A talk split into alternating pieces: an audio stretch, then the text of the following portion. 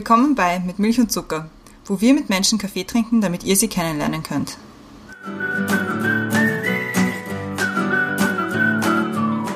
Willkommen zurück bei Mit Milch und Zucker, neue Woche, neue Folge. Mein Name ist Christiane und neben mir sitzt wieder die Brenda. Hallo. Hallo. Genau, neue Woche, neue Folge. Wir haben auch wieder Gäste bei uns, nämlich diesmal wirklich Gäste, zwei Stück. Und zwar haben wir einmal bei uns den Patrick, hi. Hallo. Und die Steffi ist auch bei uns. Hallo. Und wir freuen uns schon sehr darüber, weil wir haben das Thema schon so lange im Kopf und Ja. endlich, endlich, endlich ist es soweit. Ähm, damit die Leute auch wissen, mit wem sie es zu tun haben, stelle ich euch nur ganz kurz vor. Patrick ist 34 Jahre alt und du arbeitest im Kinderschutzbereich. Und die Steffi ist 29 und du bist Sozialarbeiterin in der Suchtberatung. Genau. Genau. Und damit man auch weiß, worüber wir reden wollen, erklärt die Brenda jetzt kurz das Thema. Ich muss kurz noch was ausfüllen. Achso, Also eigentlich haben wir ja Sommerpause. ja, stimmt. Aber wir nehmen unsere Pause immer so wahnsinnig ernst und uns selbst dabei, dass wir jetzt ein Thema irgendwie aufgegriffen haben, dass wir letztes Jahr, wir haben das ja zu zweit eine Klausur gemacht in Kroatien und haben da so eine Liste geschrieben. Es war, wir haben wirklich gearbeitet. Es gibt, es glaubt uns keiner. Aber das war tatsächlich so. Und wir haben eine Liste geschrieben an Themen, die wir gerne mal besprechen würden, die wir glauben, dass sie wichtig sind. Und da war euer Thema ganz oben. Und ein Jahr später haben wir es dann geschafft. Ich bin so neugierig, was unser Thema ist. Ja, und das Ich kenne es ja Thema, noch nicht. das Thema ist gut umschrieben. Wenn jeder dem anderen helfen wollte, wäre allen geholfen. Ist alles, was gut gemeint ist, gut. Und es geht eigentlich darum, ums Helfen, anderen Menschen helfen. Wann ist es genug? Wie kann man helfen? Kann man schlecht helfen zum Beispiel? Gibt es wahnsinnig viele Fragen. Aber wir fangen wie immer an mit den Questions to go, bevor wir ins Thema einsteigen. Und Christiane beginnt. Okay. Ausschlafen oder früh aufstehen? Eindeutig. Ne? Ausschlafen. Früh aufstehen. Abschalten kann ich am besten bei. Aktuell zeichnen. Musik machen und Holz arbeiten. Logik oder Bauchgefühl? Schwierig.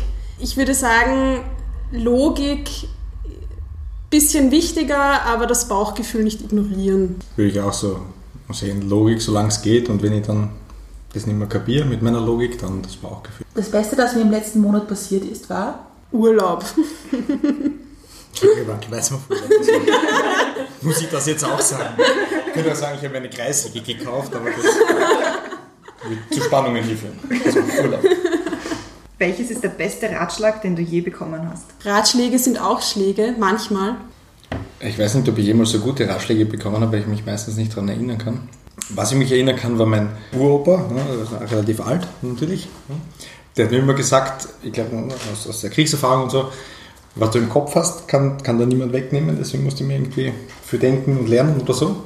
Das ist, glaube ich, tatsächlich der einzige klassisch, ein bisschen paternalistische natürlich Ratschlag, an den ich mich tatsächlich erinnern kann. Ja, das kann Sonst ich. Sei nicht so ungut her manchmal. Ne? Also das, wenn man das als einen Ratschlag nimmt, ist es sicher auch, auch ein guter Ratschlag.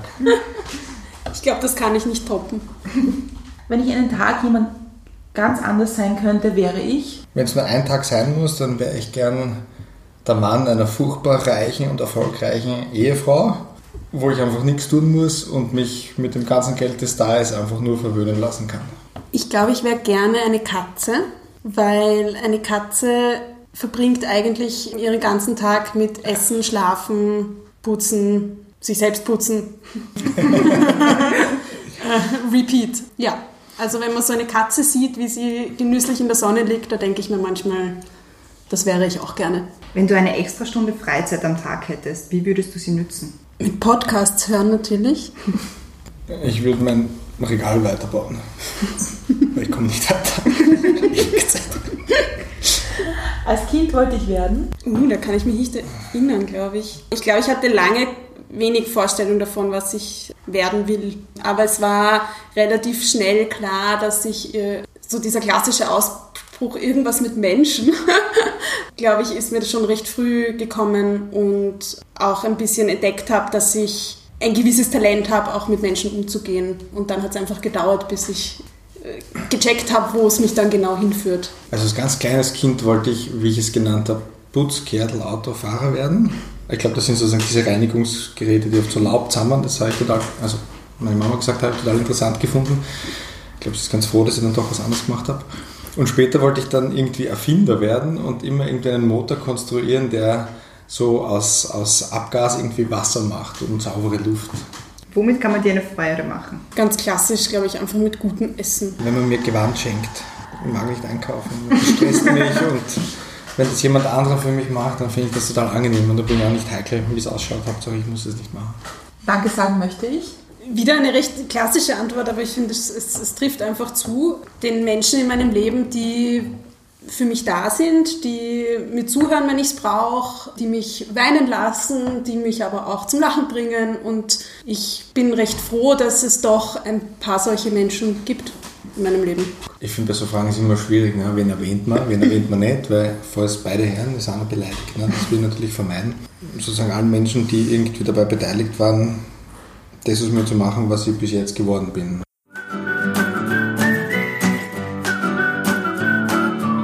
Questions to go gemeistert. War, war gut. Also dafür, dass du ein bisschen angsterfüllte Blicke zu uns geschaut war es wirklich gut. Also kann man echt nichts sagen. Und ich glaube, man hat jetzt auch schon ein ganz gutes Bild, wer ihr seid und was so eure, eure Lebenswelten auch sind. Aber um das noch ein bisschen mehr herauszukitzeln, habe ich die erste Frage an euch. Und zwar, wenn du mit einer Person deiner Wahl Kaffee trinken könntest, wer wäre es, warum und wo? Ich bin ein bisschen hin und her gerissen, weil die Menschen, die mir als erstes einfallen, mit denen ich gerne Kaffee trinken würde, äh, mit denen gehe ich eh schon regelmäßig Kaffee trinken. Also das sind tatsächlich irgendwie gute Freundinnen, Freunde, mit denen ich das gerne mache.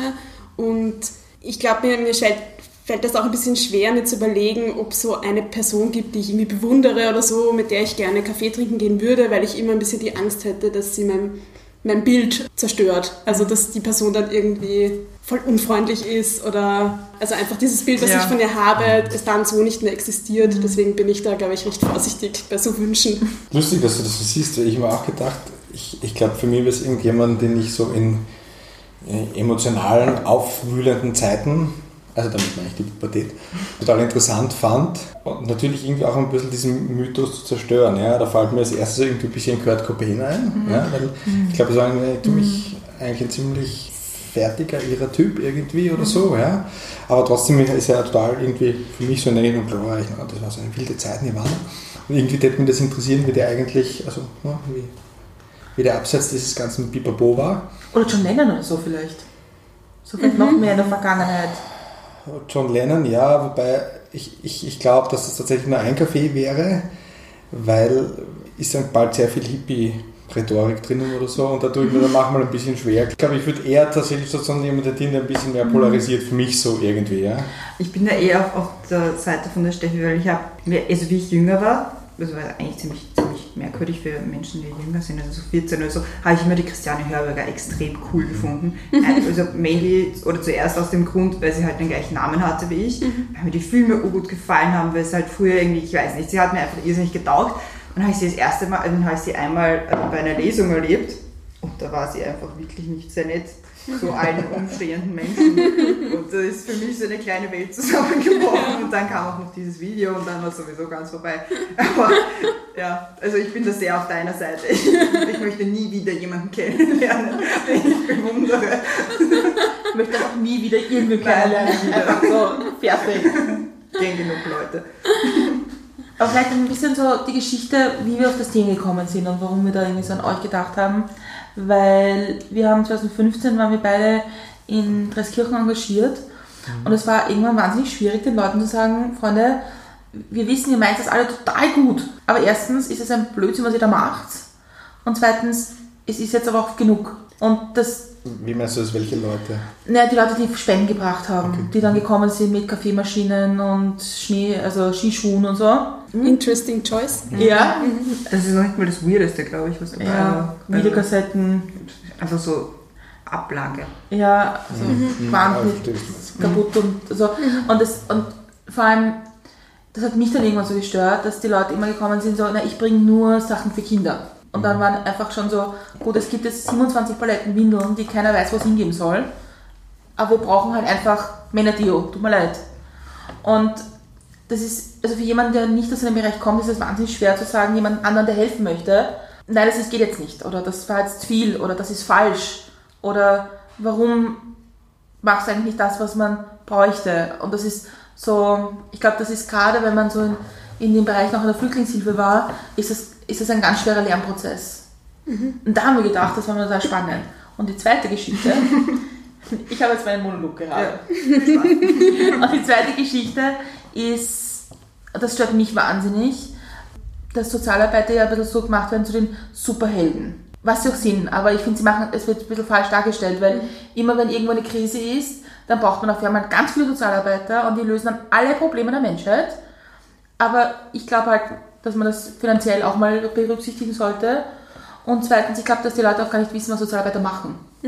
Ja, also vor allem den, den, sozusagen das, was du jetzt zuletzt gesagt hast, mit dass ähm, viele Menschen oft nicht wissen, was Sozialarbeit eigentlich ist oder, oder, oder was wir da machen, den würde ich unterschreiben. Ich glaube, dass Sozialarbeit an sich einfach auch so ein großes Spektrum an ganz vielen verschiedenen Dingen ist, dass es oft auch tatsächlich schwierig ist, das so auf einen Punkt zu bringen. Ich fand es ganz interessant, hinaus- was du mir heute gesagt hast, so kurz in der Arbeit ein bisschen geredet, so was ist eigentlich Sozialarbeit? Und das Erste, was eigentlich kommt, ist einmal eine Aufzählung, was das alles nicht ist. Ja, so. Ich habe den Eindruck, dass es manchmal auch ein bisschen ein, das Gegenteil oder sozusagen eine, eine andere gesellschaftliche Sicht auf, auf Sozialarbeit ergibt, im Sinne von, ach, das können, das können doch eh alle. So, das Wirklich? Ist, das ist so halt reden mit Menschen. Oder so wie du Ähm. vorher gesagt hast, ist dieses irgendwas mit Menschen, das ist halt. Genau, das ist so das. Klassische und das, also so, ich mag halt irgendwie Menschen helfen, solange man das irgendwie will, ist das auch ausreichend, das zu tun. So. Und ich glaube, das kommt da auch immer ein bisschen, also das spüre ich zumindest teilweise in meinem jetzt auch persönlichen, weiteren persönlichen Umfeld, habe ich so Kommentare zumindest auch schon, auch schon bemerkt. Und natürlich, äh, Sozialarbeit löst definitiv nicht alle Probleme, weil das, glaube ich, gar nicht möglich ist in der Gesellschaft, in der wir halt leben, die eine kapitalistische ist, wo es einfach Probleme gibt, wo es nicht ausreicht, äh, die, die sozusagen die soziale Feuerwehr hinzuschicken, was dann, glaube ich, oft auch damit gemeint ist. Na, okay, da an der Ecke gibt es ein Drogenproblem, uff, Zehn Stunden ähm, hinschicken. schicken wir SozialarbeiterInnen hin, die das sozusagen lösen. Ja, und man schaut sich aber nicht die eigentliche Ursache des Problems an, was halt nachhaltig viel sinnvoller wäre. Dem, was du irgendwie vorher gesagt hast und vielleicht auch zum Abschluss dazu. Ich meine, soziale Arbeit ist ja extrem vielfältig oder so ne? und hat irgendwie mehrere Ebenen. Also, und eine der Ebenen ist der Auftrag. Von wem kriegst du einen Auftrag? Wer, wer sagt dir irgendwie was, was sollst du irgendwie tun? Da gibt es da gibt's so quasi theoretisch unterschiedliche Zugänge, aber dann halt auch ganz formale unterschiedliche Zugänge. Zugänge ne? Also es gibt irgendwie, keine Ahnung, einen staatlichen Auftrag. Der sagt irgendwie, da gibt's, da haben wir irgendwie ein Problem, da müssen wir was tun. Die Sozialarbeit hat die Aufgabe dort zu intervenieren und irgendwie mit Leuten neue Zukunftsperspektiven zu erarbeiten oder so. Ne? Das wäre ein klassischer sozusagen staatlicher gesellschaftspolitischer Auftrag zum Beispiel oder so. Ne? Dann, Vielleicht nur kurz ein konkretes Beispiel wäre, Ziel ist es, eine Person in den Arbeitsmarkt wieder zu, zu reintegrieren. Genau. So, nur damit So, man ja. sich das irgendwie vorstellen kann. Dann gibt es sicher sowas wie einen institutionellen Auftrag, ne? also für, für, welches, für welchen Verein, Unternehmen oder wie auch immer ist es. Ne? Die haben oft da irgendwas. Ne? Ich muss im Monat XY Klientinnenkontakte haben, weil das ist im Vertrag so ausgemacht, sonst werden wir nicht finanziert oder ich muss, kann es ja im AMS-Kontext oder sowas bleiben, ne? ich muss X oder sollte XY Menschen in irgendeine Maßnahme, also in eine äh, Arbeitsmarktmaßnahme vermitteln oder so. Und dann gibt es aber noch sowas wie zum Beispiel den Auftrag von Klientinnen, ne? so, die, die irgendwie sagen, äh, weiß nicht, wo, was brauche ich jetzt, wo, wo soll es hingehen, ne? wo, wo möchte ich mich hinentwickeln. Und das Schwierige finde ich in der sozialen Arbeit ist dann oft, dass es da im Regelfall eigentlich ganz große Differenzen gibt. Ja? Und jeder dieser Auftrag, weil sonst, sonst ist es glaube ich kein Auftrag, also jeder Auftrag braucht ein Ziel. Ne? Und dann gibt es Zieldifferenzen. Kann man sich jetzt unterschiedliche Beispiele raussuchen. Man muss nicht nur das, sozusagen über das AMS reden oder so, aber natürlich, ne? jemand, der vielleicht jetzt sozusagen im Rahmen eines, einer AMS-Maßnahme zum Sozialarbeiter, zu einer Sozialarbeiterin kommt, man hat vielleicht ganz einen anderen Auftrag an die Person, als es jetzt der, der politische wäre oder der staatliche oder der von der Institution, sondern der will vielleicht jetzt mal ein Entlastungsgespräch, der will oder die will, keine Ahnung, über irgendein Thema besprechen, was jetzt gerade belastet, was ihr hemmt, irgendwie sozusagen auch in, in einen gewissen Arbeitsmarktprozess vielleicht einzusteigen, was weiß ich oder so. Ja? Und das ist dann, manchmal kann man es verbinden und manchmal kann man es nicht verbinden. Ne? Und das ist natürlich, finde ich, auch sehr schwierig, weil dann, die, also ich würde jetzt schon einmal die These aufstellen, dass Leute, die salopp formuliert sozial bearbeitet wurden, nicht alle der Meinung sind, dass ihnen geholfen wurde. Also wenn man soziale Arbeit mithelfen. Ne? Also es gibt soziale Arbeit im Zwangskontext, es gibt soziale Arbeit in der Justizanstalt, es gibt in der Bewährungshilfe, was in Österreich großteils der Freien Neustadt macht oder so, wo, äh, wo es an, quasi jetzt gibt, okay, das gibt gewisse Auflagen, muss keiner muss regelmäßig zum Termin kommen, du musst da, da, da, da, wenn das nicht geht, dann versuchen wir das zu motivieren und so weiter und so fort. Aber es gibt sich auch irgendwann mal den Punkt, wo man sagt, okay, ich erreiche nicht mehr, muss es irgendwie zurückmelden. So wie in anderen vielen Bereichen. Ne? Es gibt einen freiwilligen Kontext, wo die Leute dir eher zu dir kommen und sagen, okay, das und das sind meine Themen, die möchte ich noch besprechen. Dann ist es wahrscheinlich die Aufgabe der sozialen Arbeit, das mitzunehmen, glaube ich, wenn, wenn man gut arbeiten kann. Und mal von dem, was da ist, arbeiten und dann versuchen, schauen, die, diesen Mischmasch an Aufträgen irgendwie unter den Hut zu bringen, um am Ende in einen Weg zu kommen, der für alle passt oder so. Finden aber alle auch nicht gut.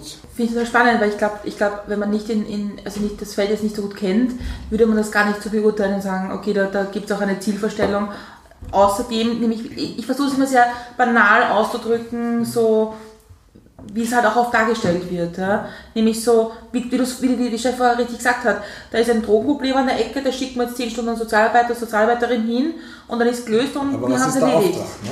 Genau, Der und das, Auftrag- aber das ist die Sicht, die Sicht, glaube ich, muss man auch bekommen. Und der Auftrag kann dann aber sein, irgendwie, okay, ich will keine Drogenabhängigen sehen, weil Mhm. ich habe Angst vielleicht, weil ich einfach das nicht aushalte, Armut zu sehen. Es gibt ja x Gründe oder so. Ja? Ja. Äh, Oder ich finde, es geht, man muss gar nicht so ein brachiales Beispiel wie die Drogenabhängigen nehmen oder so. Das sind einfach oft Verteilungskonflikte im öffentlichen Raum. Eine junge Generation, die sind halt lauter oder was weiß ich was. Mhm. Ältere haben ein Ruhebedürfnis. Ja, Junge machen dann oft einmal ein bisschen Blödsinn und so weiter. Da müssen jetzt Sozialarbeiterinnen hin, weil die müssen die Jugendlichen irgendwie erklären, so sind die Regeln, so hat es zu laufen. Und das wird einen ganz einen großen Unterschied zum Beispiel machen, ob man dort jetzt wahrscheinlich Jugendarbeiterinnen oder, oder, oder sozusagen Kolleginnen aus der, aus, der, aus der offenen Jugendarbeit hinschickt, die tatsächlich sozusagen von der Haltung her sagen, okay, wir möchten auf Augenhöhe mit denen reden, die wir, wir verpetzen nicht gleich, wenn er Blödsinn ist, weil wir wollen die Themen, die da liegen, bearbeiten. Wir nehmen die ernst. Wir verstehen, dass die ein Bedürfnis haben zu was auch immer oder so. Ne? Äh, Wenn du jetzt so, so Leute hinschickst, ne, dann wird es vielleicht so sein für die anderen, die jetzt sich vor Uhr aufgeregt haben, dass da muss ja was tun, ne, mit dem zum Beispiel nicht zufrieden sein. Ne? Die hätten einen Auftrag, die sollen eigentlich woanders hingehen. Oder so. Und die soziale Arbeit soll halt, ja, weil wieder schon als Polizisten mit Waffen und Schlagstock hinschicken, schaut irgendwie auch nicht gut aus. Also schickt man Sozialarbeiterinnen hin, weil die haben so super Kräfte und verschieben die auch, verdrängen die aus dem Raum aus, ne, damit wir da wieder Aber Ruhe haben. es ist halt netter irgendwie, oder? Es klingt halt irgendwie so, Ja, so schön Das persönliche Gewissen auch. Ja, ich- Aber ich finde, das ist, auch, das ist auch ein gutes Beispiel dafür, dass ja soziale Arbeit auch eben dahingehend kritisiert werden kann oder sozusagen die Rolle der sozialen Arbeit auch kritisch betrachtet werden kann, weil man sie natürlich auch als eine gewisse Systemerhalterin sehen kann. ne? Also sozusagen schauen, dass die, Le die Leute, die, die irgendwie ausgegrenzt werden, die sozusagen von Ausschlüssen betroffen sind, von Armut betroffen sind, gerade noch so viel Teilnahme in der Gesellschaft zu ermöglichen, dass sie zumindest nicht revoltieren. Also jetzt ein bisschen überspitzt ausgesagt. Ne?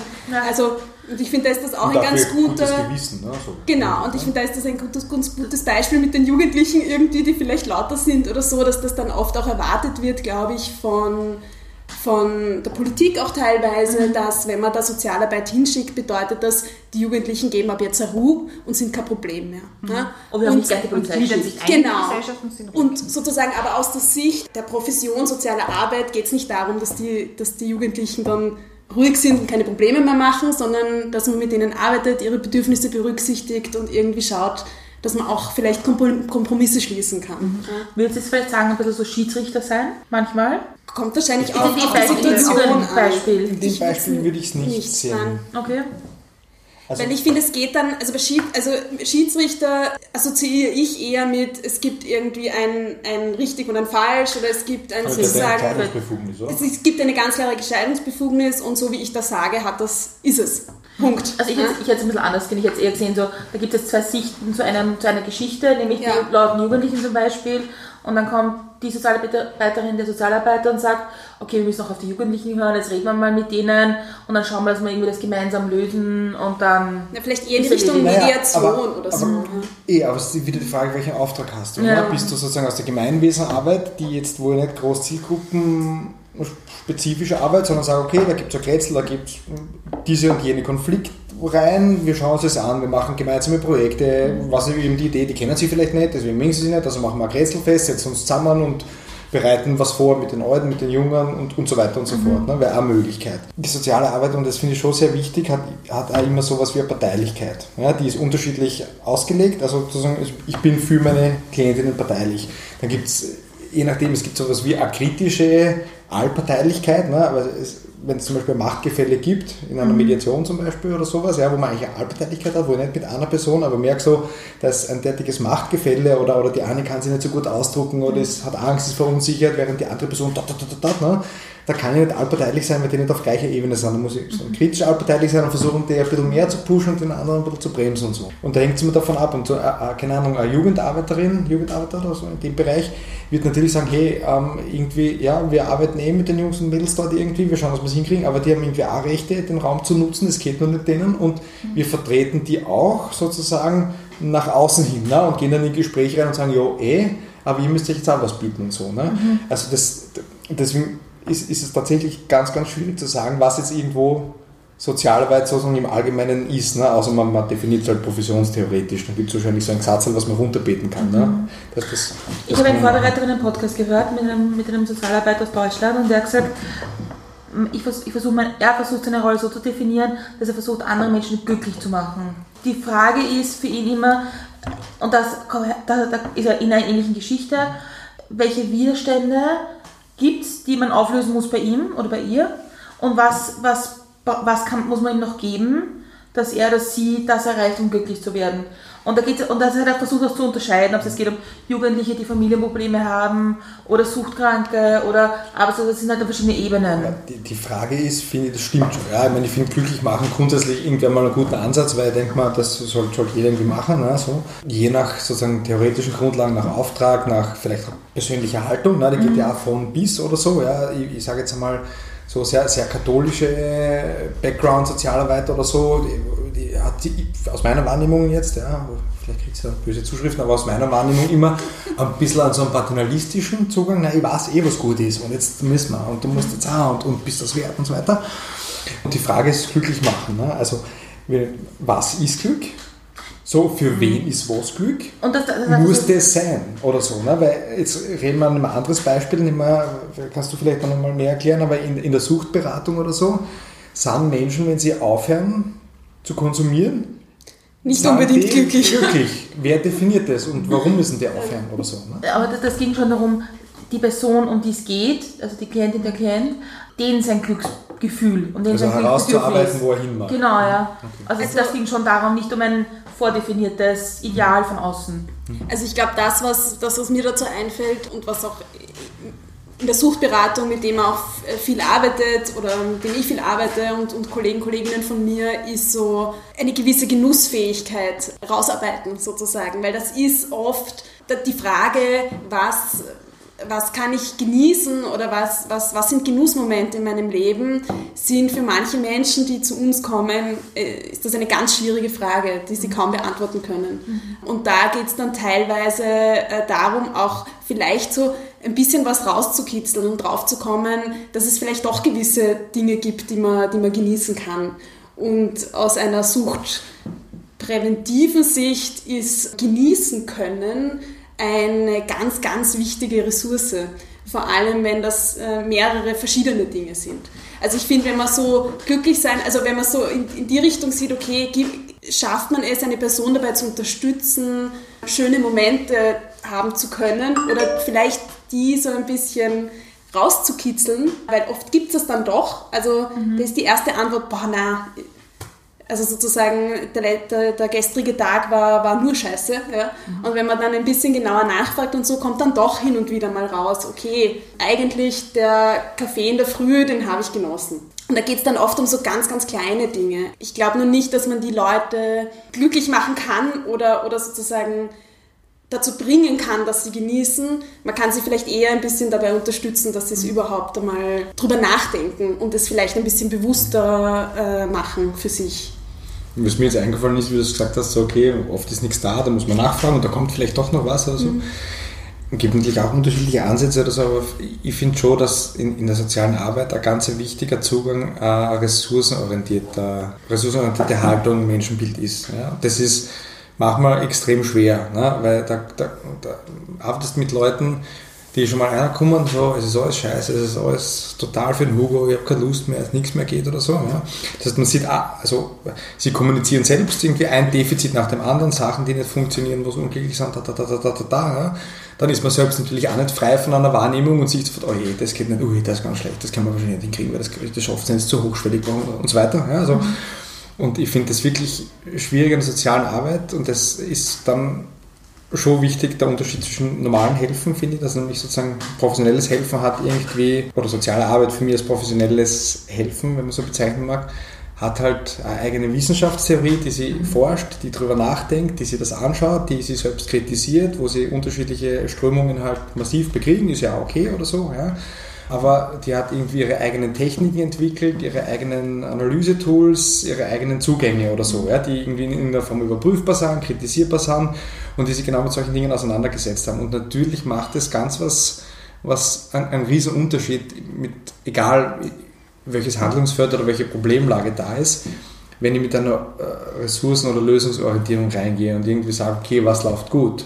Wo, wo kann man was machen? Aha, wo ist vielleicht noch eine Ressource verschüttet, um es geht, ja? Und, und da gibt es zum Beispiel so Zugänge wie ähm, den gelingenden Alltag oder so. Jetzt würde man sagen, was ist ein gelingender Alltag? Naja, Tagesstruktur, also regelmäßig aufstehen, irgendeine Beschäftigung haben, ausreichend Einkommen haben oder was man sich halt so drunter vorstellt oder so. Ja? Mhm. Ähm, das ist natürlich oft einmal so weit weg von jemandem oder von, von der Lebensrealität aufgrund von was nicht, Benachteiligungen oder was nicht, irgendwelchen Einschränkungen, ist ja wurscht, warum. Ne? Und man kennt es irgendwie so sehen, naja, okay, aber die Person kommt trotzdem zum Termin, die steht trotzdem irgendwann irgendwo auf, ja, sie, sie lebt noch, sie hat nicht aufgehört, mhm. irgendwie zu existieren, sie hat den, den jeden Tag offensichtlich das Ding weiterzuleben und irgendwas zu tun. Ne? Das heißt, da ist ja trotzdem was da, sie kommt her, sie kann drüber reden und so weiter und so fort. Ne? Und wenn man über sowas einsteigt, ne, das hat was mit dem Selbstwertgefühl zu tun, mit dem, was man rüberbringt, dann kriegt man stückelweise weiter, als wenn man sagt, naja, okay, also erster Arbeitsmarkt geht sich nicht aus, jetzt bist du schon wieder besoffen und da, da, da, da, da und so. Ja. Mhm. Und wenn man sich vorstellt, das ist, äh, du mir mal auch ganz, ganz gut erklärt, Steffi, finde ich, so die Frage, na, man, sieht oft dann so die Auswirkungen. Ne? Da, da gibt es jemanden, der konsumiert, ne? in irgendeiner Form Alkohol, Drogen oder so. Was halt oft einmal irgendwie selten nachgeschaut wird, ist irgendwie, äh, was ist denn der Grund oder so. Ist es vielleicht auch, kann man, man könnte es sogar so sehen, okay, es gibt irgendwas, was irgendjemand nicht aushaltet und deswegen, keine Ahnung, trinkt er oder trinkt sie oder haut, konsumiert sonstige Dinge, damit es das irgendwie aushaltet. Also mhm. zumindest hat die Person eine Strategie gefunden, wie es irgendwie tun kann oder so. Und, und wenn man also so eigentlich reingeht, so ein bisschen so äh, Konsum, um überhaupt überleben Funktion, zu können. Ne? Ne? Also und wenn ich so reingehe, ne, mit so einer Haltung, dann kann es ich finde, dann helfen ist ganz anders. Das heißt aber nicht, dass das Leben oder das, was wir jetzt allgemein oder vielleicht auch vom institutionellen Auftrag ne, dann irgendwie haben, unbedingt gut ist. Ne? Die Frage ist. Wäre meine Frage gewesen, nämlich, wie, wie schwer ist es so, die eigene, die eigene Vorstellung, wie so richtig ist, mhm. wie so ein Tag ausschauen soll oder ist es jetzt, ist es jetzt wichtig für jemanden, der ein massives Drogenproblem hat, dass der möglichst schnell einen Job kriegt? Das ist die eigene Ideale oder die Ideale der Gesellschaft auf andere zu projizieren? Oder, oder, wie, mhm. oder wie misst man mit Maßstäben, die für den einzelnen Menschen wichtig sind oder richtig in dem Moment wahrscheinlich? Also ich finde, das ist etwas und ich glaube, das ist auch, also das ist ein, ein Thema, mit, mit dem wir uns, glaube ich, immer wieder beschäftigen, was natürlich auch oft schwer auszuhalten ist, wenn man sieht, dass eine Person immer wieder sozusagen in gewisse äh, Kerben schlägt und man sich schon denkt, ach, man müsste doch nur das, das und das machen. Ja, und man ähm, sieht auch auf den Leidensdruck. Ja, ja man sieht den Leidensdruck. Und, ja. Und ich glaube, dass nicht weniger, wenige meiner Gespräche mit Kollegen und Kolleginnen in der, in der Arbeit sich genau um dieses Thema drehen. Mhm. Was ja dann auch selber manchmal belastend ist, da auch mit irgendwie zuzusehen und das, das mit anzusehen. Ich glaube halt, also das mit dem sozusagen, jemand, der Drogen konsumiert, soll, soll schnell einen Job finden oder so. Ich finde, das hat auch ein bisschen was mit der grundsätzlichen Haltung und vielleicht auch mit der Haltung der Organisation zu tun, in der man arbeitet. Ich arbeite zum Beispiel in einer Organisation, die akzeptanzorientiert arbeitet. Das heißt, das oberste Ziel ist nicht Abstinenz. Es muss nicht sein, äh, dass die Leute nie wieder konsumieren, mhm. sondern da ist das Ziel, die Lebensqualität zu verbessern was auch immer das für sie bedeutet. Das können ganz unterschiedliche Dinge sein. Und wenn ich jetzt ein eher drastisches Beispiel hernehme, ja, wenn jemand zu mir kommt und, und äh, schwerer Alkoholiker ist, mir dann auch erzählt, dass er eigentlich kein Einkommen hat und der Wohnungsverlust droht, dann werde ich nicht anfangen, mit dem darüber zu sprechen, dass er jetzt schon aufhören sollte mit dem Alkohol. So. der ist wahrscheinlich gerade in einer Situation, in einer Lebensphase, wo das eigentlich gerade das geringste Problem ist. Mhm. Ja, oder das geringste, aber sozusagen, wo andere Dinge einfach relevanter sind und die Leute ja dann oft auch deswegen überhaupt zu uns kommen. Mhm. Es kommt ja auch vor, dass Leute kommen, gar nicht unbedingt wegen dem Alkoholkonsum oder wegen dem Drogenkonsum, sondern manchmal kommen Leute auch, weil, sie, weil eigentlich sozusagen die Probleme, die da rundherum halt entstehen, sie, sie stressen oder sozusagen sie da einen Leidensdruck verspüren. Das heißt, die wollen dann, okay, ich habe kein Einkommen, wie komme ich zu einem Einkommen? Mhm. Ja.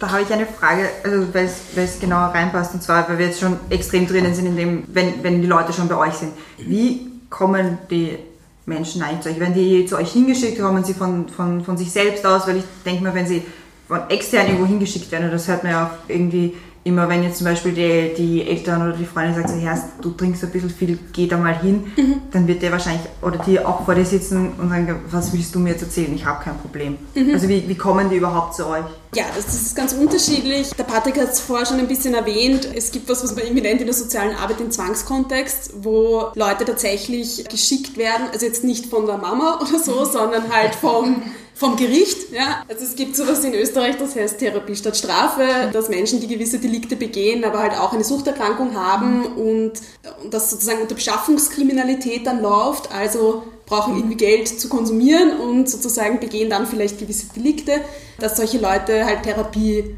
dann machen müssen vom Gericht aus oder sie gehen in Haft.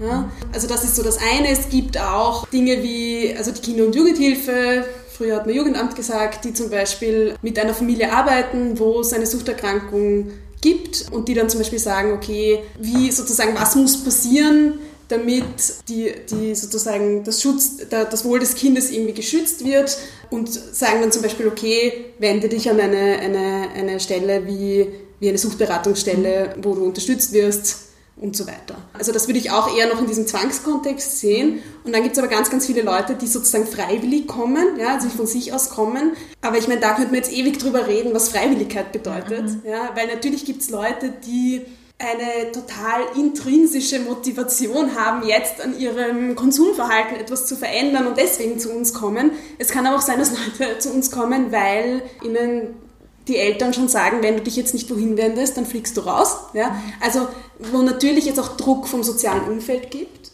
Ich glaube nicht unbedingt, dass das was Schlechtes ist. Also sozusagen, ich glaube, ein gewisser Druck vom sozialen Umfeld ist auch manchmal gut. Kommt darauf an, sozusagen auch, wie der dann genau ausschaut. Ja, so ja. Banner und Interventionen sind vielleicht nicht so das Ideale, oder? Vielleicht nicht das Ideale, aber natürlich ist es immer gut vom sozialen Umfeld auch sozusagen Befürchtungen oder, oder, oder Bedürfnisse auch an die Person irgendwie weiterzutragen. Und wenn, also wir haben ganz oft, dass Leute zu uns kommen, zum Beispiel, weil es Streit gibt mit dem Ehemann oder mit der Ehefrau. So. Und sie sagen, okay, eigentlich will ich nicht mehr streiten mit meinem Partner, mit meiner Partnerin, dann tue ich halt doch mal was. Und das kann dann gut sein, dass die dann nicht beim ersten Gespräch da sitzen und sagen, ich will jetzt von heute auf morgen mein ganzes Konsumverhalten ändern.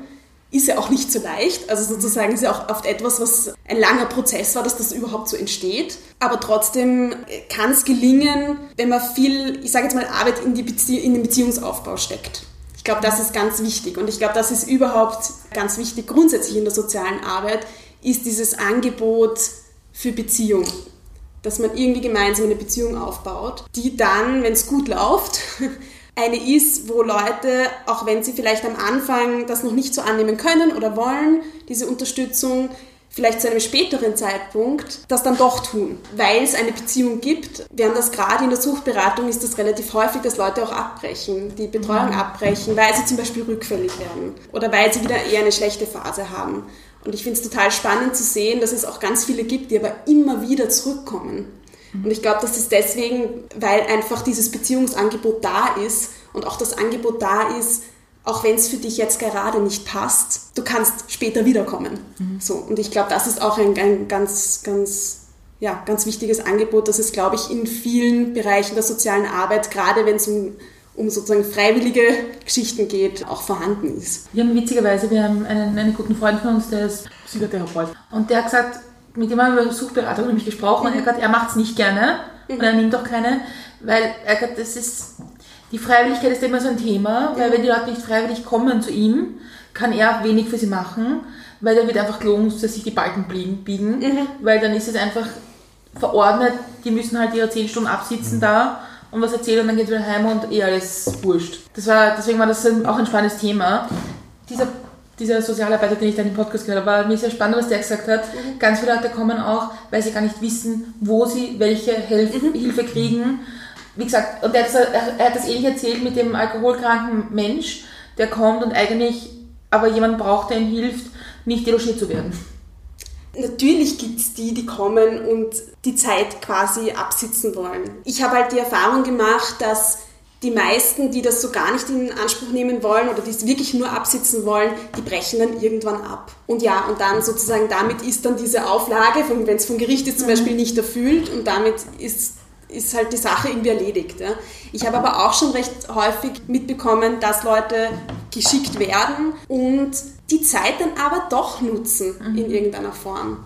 Und schon auch, was sich, sich, wo man das ja dann auch thematisiert. Also ich setze mich ja nicht hin und tue so, als wären die hier freiwillig. Ich glaube, das muss man auch, das muss man auch thematisieren. Und wenn du sagst, dass manche Leute auch gar nicht wissen, wo sie irgendeine Unterstützung überhaupt herbekommen. Mir ist aufgefallen in den letzten Jahren, weil du ganz am Anfang von, von Dreskirchen auch gesprochen hast, dass es auch einige Menschen gibt, äh, Geflüchtete gibt, die zum Beispiel vom Gericht aus zu uns geschickt werden, die das total gerne annehmen, weil es eine der wenigen Angebote ist, mhm die für sie überhaupt auch offen steht. Weil das muss man halt auch sagen, soziale Arbeit produziert ja selber auch gewisse Ausschlüsse, Exklusion.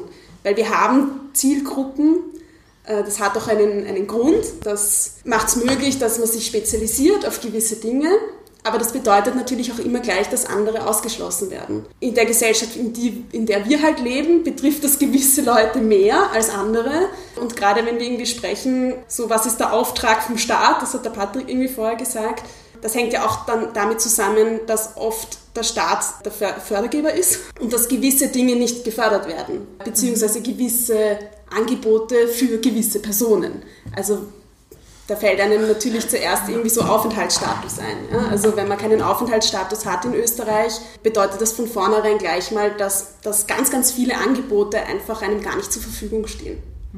Und das finde ich teilweise auch schwierig, dann als Sozialarbeiterin in einer Organisation, wo man weiß, es gäbe genug Menschen, die dieses Angebot eigentlich brauchen würden, aber, aber es nicht bekommen, ja, weil es einfach nicht finanziert wird. Aber das ist das, was ich, was ich am Anfang irgendwie ausdrücken wollte. Es ist immer ganz leicht so, wenn, wenn so Krisensituationen in der Gesellschaft passieren, wenn so Sachen in Schulen sind oder man merkt, es gibt einen Brennpunkt Schulen, es gibt dann Themen, da ist immer ganz leicht so, wir brauchen alle viel, viel mehr Sozialarbeiter, die werden alle unsere Probleme lösen und da muss sich vielleicht auch die Politik nicht mehr damit auseinandersetzen. Und ich glaube aber, ohne dem Verständnis, wie wir als Gesellschaft miteinander tun wollen, wird es auch nicht nützen, ein Pflaster drüber zu picken und sagen, schicken wir halt Leute hin, die 10 Stunden dort verbringen, die Kindern sagen, sie sollen sich bitte alle zusammenreißen und wieder gehen. Das wird halt auch nichts ja, bringen. Ich denke, es ist halt die Frage, was machen die dort? Ne? Aber ich, ich Aber, wollte es nur selber spitz ja, ja, nein, darstellen. Stimmt eh. Also ich, ich denke mal grundsätzlich sagen, mehr Sozialarbeiterinnen macht schon Sinn. Ja, ne? voll, weil, total Weil so, also viel von dem, was wir jetzt irgendwie gehört haben, das machst du nicht in, ich weiß nicht, alle zwei Wochen 15 Minuten Termin. Das geht sich nicht aus. Ne? Mhm. Beziehungsarbeit ist, Steffi sagt das um und auf, ohne dem geht eigentlich gar nichts. Das dauert. Ne? So, das heißt, du kannst nicht Un Unmengen an Menschen betreuen, mhm. weil das ist einfach nicht machbar. Ne? So, das heißt, natürlich brauchst du da die Ressourcen dafür. Und ich finde, also wir haben vorher über Aufträge geredet und es gibt vielleicht auch von, von jugendlichen Kindern, Klientinnen, wer auch immer, einen Auftrag, denen die soziale Arbeiter wieder rückspiegeln könnte. Ne? Wenn die das irgendwie drinnen ist und, und irgendwie viel mitkriegt und versucht da zu sagen, okay, bis daher kann ich gehen, aber da habe ich jetzt ein strukturelles Problem. Sei es jetzt, was du vorher gesagt hast, Richtung Aufenthaltsstatus, sei es gibt da ganz viele Dinge, ne? wo es dann schon, finde ich, auch die Aufgabe der sozialen Arbeit ist, dann wieder die Ebene höher, auf, also auf politische Ebene oder auf mhm. gesellschaftspolitische Diskursebene zu bringen und zu sagen, hey, das, das kann man nicht machen, weil da, da hängen wir jetzt einfach an einer Geschichte, wo es nicht geht. Ne? Und, und äh, ich weiß nicht, wenn man sich irgendwie anschaut, weiß nicht, Höhe der, der Mindestsicherung zum Beispiel oder so, und wenn man sich irgendwie anschaut, wo ist die Armutsgefährdungsschwelle mhm. oder so, dann sind einfach äh, mindestens 200 Euro Unterschied. Ne? So, also das heißt, die Armutsgefährdungsschwelle liegt deutlich über der Mindestsicherung. Ne? So, das heißt, muss man mit Leuten arbeiten, die halt das Geld kriegen, weil halt das Gesetz das so vorzieht und da, da, da, da, da.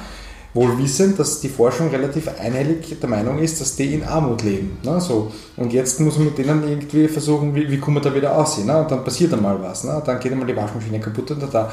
So, ne? dann kommt die Existenzangst dazu und so weiter und so fort. Ne? Da, das, da, da kann ich als, als soziale Arbeit sozusagen kann ich versuchen, was aufzustellen und dort und ein bisschen zu unterstützen. Aber ist es der sozialen Arbeit sozusagen nicht möglich, äh, gesellschaftliche Ungleichheitsmechanismen auszugrenzen? Mhm. Ich fand es ganz interessant, dass du vorher gesagt hast, sozusagen, ja, der, also dein Kollege oder so, oder Bekannter, äh, arbeitet oft nicht, nicht so gern mit, mit Suchtkranken, wenn die lügen und so. Ja? Ich meine, eh, das, das kennt man halt so, das ist eh klar. Ja? Aber ich finde, das ist auch gar nicht so unwichtig, was eine andere Profession ist. Ja? Psychologie, Psych Psychiatrie hat, hat einen anderen Zugang oder so. Ja? Also gerade wenn Arzt, ne, Ärzte in Psychiatrie, will man noch so dieses Heilen und so. Das ist halt auch so tief drinnen in, in, in der Geschichte der Medizin und ja, nicht blöd. Ne? Ich denke mal, es soll schon das Ziel eines Arztes, einer Ärztin sein, jemanden zu heilen. Der Punkt ist ja der, und ich glaube, das ist dieses ganz stark ressourcenorientierte Ding und, und, und lösungsorientierte Ding ist schon ein bisschen so ein, finde ich, so was, was so sehr stark aus der Sozialarbeit, die eigentlich so ein, in Wahrheit ein Mischmasch aus verschiedenen Disziplinen mhm. ursprünglich war, aber da schon sehr stark verankert ist. Weil, was heißt denn das, wenn mir jetzt der Klient, der Klientin erzählt, wie super es ist. Ne? Ich, man sieht es ja relativ gleich, okay, der wird nicht nur, oder die wird nicht nur Gemüse essen, jeden Tag Sport machen, gesund sein, arbeiten gehen und da, da, da, ne? weil sonst hätte man nicht so ausschauen oder nicht so rüberkommen oder so. Also das ist mir schon klar, dass das ein Blödsinn ist. Ne? Mhm. Ne? So. Jetzt kann ich natürlich mit dem streiten und sagen, ich weiß ja, das lügst, jetzt gibst du endlich zu. So, ja? Und wenn ich dann ganz lang niederquatsch, und, und, und, und, Ding, dann sagt er, okay, du hast recht, ich habe jetzt gelogen oder so. Die Frage, was bringt mir das? Wahrscheinlich relativ wenig. Ne? Aber wenn er oder er das jetzt irgendwie, was auch immer die Lügen sind, ja, ich trinke jetzt jeden Tag nur mehr Bier und jetzt stehe ich jeden Tag auf oder was auch immer das Thema ist, ist ja vollkommen mhm. egal. Da kennt man auch sehen, okay, die Person weiß ja eigentlich ganz genau, was irgendwie nicht so, was ein guter Weg wäre, wie es vielleicht gehen kann. Das heißt, ich denke mal, die Hälfte des Wegs habe ich schon geschafft, ich muss die Person jetzt nicht erst nur erklären, erst es macht irgendwie gesundheitlich mehr Sinn, wenn du nicht 10 Bier am Tag trinkst oder wenn du was auch immer das Thema ist, ja, wenn du einen Brief hast, dann schaust bitte ein, ne? weil wenn das eine Strophe ist oder so, dann kann man Einspruch einlegen. Also dafür müssten zu Postkasten gehen und den Brief öffnen, sonst weiß ich das nicht. Das sind so klassische Themen oft einmal, finde ich. Ja? So. Und wenn er das immer erzählt, dann weiß ich, okay, zumindest er weiß schon mal, wie es geht. Das kann dann mal so sein und dann arbeitet man halt mit sowas. Aha, mhm. ne? jetzt haben sie erzählt, dass alles so gut läuft, aber irgendwie habe ich das Gefühl, an was liegt es denn dann? Und, so, ne? und das macht natürlich ganz was anderes auch mit den Leuten wieder, finde ich, wenn man ihnen das nicht so gibt. Und und ich weiß nicht, ob ihr noch zu dem Punkt kommt, das ist mir schon irgendwie ein Anliegen, was mir so auf der Zunge liegt. Auf deine Eingangsfrage, was ist gutes Helfen oder so. Ne? Ob professionelle oder nicht professionelle Helferinnen, die kommen immer wieder zu dem Punkt, wo man sich ärgert über die Leute. Also ja. Steffi hat es vorher gesagt und das, das ist ganz gut, das gibt es noch Kolleginnen, wo man sie dann sozusagen hinter verschlossenen Türen oft nicht immer professionell äußert, weil man es einfach nicht mehr aushaltet, aus psychohygienischen Gründen oder mhm. so. Ne? Aber die Frage ist ja tatsächlich, wer, wer entscheidet das? Und jetzt nicht nur sozusagen auf einer normativen Ebene oder so, sondern was heißt das eigentlich? Ich halte das für sozusagen ein Humanist, also oder einer humanistischen, aufgeklärten Gesellschaft, das ist einer der Grund, Grundpfeiler, dass Leute trotzdem irgendwie irgendwo irgendwas selber entscheiden können. Und ich bin der Meinung, dass ich viele von meinen Klientinnen, die ich betreue, und ich glaube, dass die Steffi nicht anders geht oder so, aus meiner Wahrnehmung oft objektiv blöde Entscheidungen treffen. Ja, glaube ich, viele von denen. Ja. Das kann man immer wieder thematisieren und mit ihnen besprechen und da kann man auch mal in einen Streit gehen, finde ich. Also ich mache das ganz gerne halt mal mhm. konfrontativ und sage, ich finde das jetzt ein Blödsinn, warum mache ich das und so. Aber ich glaube, es ist wichtig, aus einer demokratischen, aufgeklärten Gesellschaft so, dass die Leute auch das Recht haben, ein Blödsinn zu machen und das anders zu machen. Also ich kann es nur bis zu einem gewissen Weg begleiten, ich kann ihnen über die Beziehung anbieten, wiederzukommen und probieren wir es nochmal und, und sie wieder aufnehmen und nicht irgendwie verurteilen, was sie anders machen. Aber in dem Moment, glaube ich, wo soziale Arbeit anfängt, um zu sagen, so ist es richtig und so muss das machen mhm. und sonst gibt es eins, zwei, drei, dann kriegt es einen derart autoritären Charakter. Ich glaube, dass A mit Sozialarbeit nichts mehr zu tun hat und B, dass tatsächlich, finde ich, auch autoritäre Züge annimmt, die ihre problematisch sind, wenn man Leuten mhm. vorschreibt, sozusagen, was ist glücklich sein, was musst du tun. Ja, so.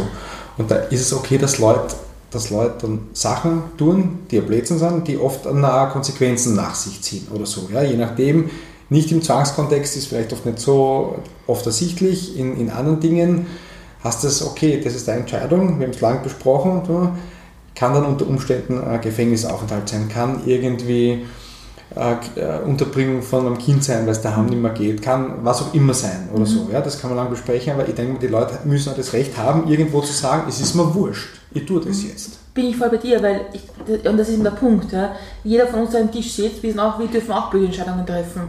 Und wenn ich jetzt der Meinung bin, ich fahre mit 160 km/h das in der Hauptstraße, werde ich wahrscheinlich eine Strafe kriegen, eine ziemlich deftige, aber entscheiden tue ich selber auch noch. Also das, das, da bin ich total bei dir. Das mit dem, mit dem schlechten Helfen, und ich glaube, das ist so, was man sich selber oft überlegt, ob man alles richtig gemacht hat in der Flüchtlingshilfe, weil man schon manchmal entscheiden muss, macht das, was ich jetzt mache, Sinn? Oder mache ich es jetzt auch nur für mich, weil ich sagen will, ich habe dir jetzt super geholfen und jetzt fahre ich heim und danke, klopfe auf die Schulter und bin eigentlich oh großartig. Aber wenn man sich dann selber reflektiert und sich überlegt, das, was ich eigentlich erreichen wollte, nämlich ein paar Menschen irgendwie zu helfen, habe ich das wirklich erreicht? Ich glaube, da kommen wir nämlich auch zu dem quasi Untertitel der Folge, da ist alles, was gut gemeint ist, gut. Weil mhm. es kommt dann ja oft auch die, dieser Spruch, ne, ich habe es ja nur gut gemeint. Mhm. Jo, eh. Ja, ich finde, oder der Klassiker, Steffi, mit dem wir uns auf das auseinandersetzen müssen, ist, finde ich, man lässt sie also Menschen, die grundsätzlich sozusagen, wie sozusagen empathisch, hilfsbereit oder mhm. sind, ne, lassen sich halt schnell aktivieren oder so. Mhm. Und ich finde, ein großer Teil einer professionellen Reflexion, finde ich, ist mhm. jetzt, und das haben halt sozusagen Leute, die sich jetzt einfach oft einmal zusammensetzen und sagen, wir helfen jetzt einfach nicht, weil oft die Ausbildung nicht haben oder die Teamstrukturen, wo sowas irgendwie kritisch reflektiert mhm. werden kann, was ich für ganz wichtig halte. Ne? Aber wo lasse ich mich jetzt aktivieren und wo, und ehrlich gesagt, ist mir auch schon irgendwie passiert, ne? dass ich das Gefühl, das ist bei, der, bei dieser und jener Klientin, ist eigentlich immer frei am Tag. Kaum macht man eins, kommt das nächste. Und eigentlich will ich es jetzt nicht mehr machen. Ne? So, jetzt mal, und dann muss ich es einmal lernen und das muss man verstehen, was das für abstrakte Dinge sind, das müssen wir aufhören. Na, aber jetzt hätten wir nochmal die Wohnung da, aber das ist jetzt wichtig, weil sonst, wenn sie die Wohnung vielleicht kennt, das immer. Kaum bin mit dem fertig, passiert das nächste. Und ich habe das Gefühl, das geht seit Jahren so. Ne? so. Und ich komme nie in dem Moment, wo ich irgendwie das Gefühl habe, okay, ähm, hey, wo, wo sind wir denn da? Was ist eigentlich deine Aufgabe? Weil ich lebe nicht dein Leben, ich kann nicht die ganze Zeit irgendwie ein Ding zu machen. Ne? Wo man natürlich auch sowas wie ein bisschen erlernte Hilflosigkeit, ne? irgendwie, die, die hat sich noch nie damit auseinandergesetzt oder so. Ne? Aber wir kommen da gar nicht dazu, das zu bearbeiten, weil ständig irgendwo was ist und, und man tut und tut und tut und tut. Ne? So, also ich, ich glaube, das ist so der Klassiker, den man dann immer wieder mal reflektiert, wo es dann im Team heißt, so jetzt ist aber Schluss, bis daher und weiter geht es einfach nicht. Ja? Das ist dann da braucht man dann ein anderes Angebot, weil es zu hochschwellig ist. Ich weiß nicht, betreutes Wohnen, Erwachsenenvertretung, was weiß ich was oder okay, so. Wo, das wollte ich gerade fragen, was da das die Genau, wo gewisse Leute sagen, okay, die kriegt das mit der Miete nicht hin, das ewig probiert, das schafft sie nicht, er nicht. Mhm. Ja. Erwachsenenvertretung, also Sachwalterschaft, wie man früher mhm. gesagt betreutes Konto, ist ja wurscht. Also gibt es ganz viele Dinge, das aber das konkrete Angebot da ist dafür nicht ausreichend oder so. Da denke ich mir oft natürlich, wenn man dann irgendwie was tut und die Leute das nie selber probieren lässt und das ist natürlich mega mühsam. Ne? Ich schreibe so einen depperten Antrag, in 10 Minuten dann bin ich fertig und ich weiß, dass es irgendwie funktioniert. Ne? So, aber es wäre halt sinnvoll, sich irgendwie zwei, drei Stunden Zeit zu nehmen, das mit den Leuten immer wieder selber durchmachen, bis damit sie einfach selber die Möglichkeit haben. Die, die macht ja, ich, ich produziere sonst meine, oder die Sozialarbeit produziert die eigenen Klientinnen. Ne? So, mhm. Zuerst du musst bearbeiten und machen alles, dann wissen sie nicht, wie es weitergeht, ist ja klar, weil ich habe alles wieder gemacht und dann kommen sie wieder und so, denken, mhm. super, ah, habe ich gemacht, habe ich organisiert. Aber in Wahrheit sozusagen entmündigt man die Leute auch, indem man ihnen oft einmal verweigert, die Kompetenzen zu ja. entwickeln oder das Wissen anzustauen. Ne? Wird man nicht zum Lebensorganisator irgendwie für andere, wenn man das so macht? Na, ich würde sagen, professionelle soziale Arbeit würde sagen, nein, das tun wir nicht. Das ist nämlich der große Unterschied. Das tun wir nicht. Dass es oft in der Praxis passiert, mhm. weil man Stress hat. Mhm. Oft mag man die Leute auch und denkt sich, ah, es ist ja wurscht, Moment und so. Also, uh, nobody is perfect. Ich glaube, das ja. kommt immer wieder mal vor. Aber ich würde sagen, professionelle Ar soziale Arbeit heißt nicht, dass ich das Leben für jemanden anderen führe. Es gibt vielleicht gewisse Ausnahmen, ne? also Menschen mit, mit starken Beeinträchtigungen oder so, wo man das mhm. Gefühl hat, okay, wenn man das, also um quasi ein Mindestmaß an Lebensqualität, was ich mir jetzt anmaß, zu bestimmen, was einfach notwendig ist, um das zu gewährleisten, muss ich jetzt irgendwie was tun oder so. Ja? Mhm. Das gibt schon, aber in dem Bereich arbeite ich nicht und du eigentlich auch. Ne? Naja, aber auch in dem Bereich gibt es natürlich, glaube ich, die sozusagen die Frage, wie viel Autonomie also wie viel Autonomie ist möglich und auch gut, ne, dass, dass Leute haben. Also ich glaube, das gibt es in allen, allen Bereichen, vielleicht in unterschiedlichen Vielleicht auch die Einschränkung in die andere Richtung. Wie viel Autonomie muss ich dem, oder kann ich dem Menschen überhaupt nehmen? Oder darf ich ihm auch nehmen? Mhm. Ja, im, im Regelfall wird die soziale ja. Arbeit sagen, so wenig wie möglich. Mhm. Ne? So, also so viel Selbstbestimmung, wie es notwendig ist, so wenig Lebensweltorientierung, Eigenverantwortung. Ja? Und ich finde, aber das ist halt, das, ich finde, das ist ja nichts, was man 100% sagen kann, weil ich meine, je nachdem, wie du aufwachst. Ja? Wenn, du, wenn du vielleicht äh, irgendwie aus einem Elternhaus kommst, das sich gut gefördert hat, wo du irgendwie liebevoll, ohne Trauma aufgewachsen bist, wo du vielleicht die finanzielle Dinge hast oder so, ist einfach von Eigenverantwortung. Ne? Mhm. Leute, die die Kompetenzen oft nicht haben, die die Fähigkeiten nicht haben, die vielleicht was auch immer erlebt haben, warum auch immer oder so, ne? sagen jetzt, du hast Eigenverantwortung und wenn du es nicht schaffst, dann warst du das halt selber, weil du hast ja die Verantwortung, wohl wissend, dass die in der Position, in der sie sind, niemals dorthin kommen können, wo andere erst einmal starten oder so. Ne? Mhm. Ich finde das ja oft einmal sehr tückisch, ne? weil sozusagen Eigenverantwortung, das spielt, finde ich, in der sozialen Arbeit eine hohe, mhm. eine hohe Rolle, in der Beziehungsarbeit, in dem Stellenwert, Augenhöhe, nicht ich entscheide, sondern du und so weiter, mhm. ist halt auch sehr schnell mal ein Argument zu sagen, okay, du bist verantwortlich, du hast es halt nicht geschafft. Ne? So. Selbst schuld. Und ja, oder eh, also, das ist eine ganz schwierige mhm. Geschichte, ne? weil in manchen Momenten viel, muss man das so sagen, heißt, wir haben es x-mal besprochen, ich hoffe es jetzt nicht mehr, es ist irgendwie der Geschichte entweder so oder so. Ne? Und manchmal ist irgendwie so, sagen kannst, ja, ich meine, wie soll die Person jemals da rauskommen? Ja, kann vielleicht nicht gescheit lesen und schreiben, weil es irgendwie keiner dahinter war, dass es gemacht hat, in der Schule jetzt auch nicht funktioniert. Dann früher schon mal deviant worden, hat schon vielleicht Vorstrafen, ist dann immer ausgrenzt gewesen, ist total unsicher oder hat sonstige Dinge was soll ich mit dem jetzt irgendwie einen Managementkurs oder so irgendwie vor, vorstellen. Mhm. Ne? Und wenn dann die Perspektive ist, okay, ich schaffe es vielleicht gerade einen Hilfsarbeiterjob haben, der mir ein bisschen mehr als die Mindestsicherung oder was gibt. Ne? Wie groß ist da die, vielleicht auch die Motivation, ne? für sowas zu machen, zu wissen, ich werde nie gut genug sein, so wie der andere. Ich werde nie die Ziele und Träume, weil ich war irgendwie gern Urlaub im türkisen Wasser mit Sandstrand, aber ich weiß, ich werde das nie schaffen. Ne? So, solange es das Sandstrand in Österreich gibt, der gratis ist. Ne? Werde das nie schaffen. Wie groß ist dann die, oft einmal die Motivation, wenn das dann uns ist, eingefahren wird? Vom Tellerwäscher zum Millionär und so weiter. Das ist oft ganz, ganz, ganz, ganz schwierig, ne? diese, diese Abgrenzung. Vor allem, ich glaube, es ist nicht nur ähm, dieses, wie, wie hoch ist die Motivation, sondern wo ist man dann nicht, also erst einmal selber nicht überfordert als Sozialarbeiter, Sozialarbeiterin, aber wie kann ich auch, also der Mensch, der vor mir sitzt, wie überfordere ich den nicht, weil ich glaube, dass da oft, mhm. eh, so wie du sagst, da fehlt jetzt nicht die Motivation, sondern dann hat man quasi noch einen Menschen vor sich sitzen, der eine gewisse Erwartungshaltung hat oder der irgendwie positiv gegenüber äh, dir gestimmt ist. Auch weil jetzt auch das Wort Beziehungsarbeit gefallen ist, ist ja irrsinnig emotional, auch das, das ganze Thema, dann hat man quasi noch eine Bezugsperson, die man nicht enttäuschen will. Ja. Also ich glaube, dass das auch sehr, sehr stark damit Absolut. reinspielt. Und, und ich glaube, zu, zu, dem sagt man, man sagt oft so, die Person dort abholen, wo sie steht. Mhm. Ne? Also sozusagen, es bringt nichts, wenn ich vorpresche, aber mhm. äh, die Person verliere, ne? während ich das tue. Das hat einfach keinen Sinn. Und ich glaube, das ist oft sehr schwer. Es passiert ja auch, finde ich, oft. Es passiert ne? oft und man kommt oft erst nach, im Nachhinein drauf, so, ups, okay, das das war jetzt zu schnell. Ein paar Monate später denkst du, die steht da noch irgendwo hinten. Ne? Ich bin schon mhm. ganz woanders, aber die ist einfach nicht da. Mhm. Ist, es eigentlich, ist es eigentlich nervig, dass man so in dem Bereich der und ich höre schon die ganze Zeit, ihr sagt immer in der Bereich der sozialen Arbeit. Mhm. Ist das eigentlich, wenn wir sagen Sozialarbeit, finde ich es eigentlich ziemlich doof, dass wir das sagen? Wenn wir Sozialarbeit statt ja. sozialen Arbeit sagen? Ja, weil ich, mir ist es vorgekommen, das ist irgendwie schon wichtig.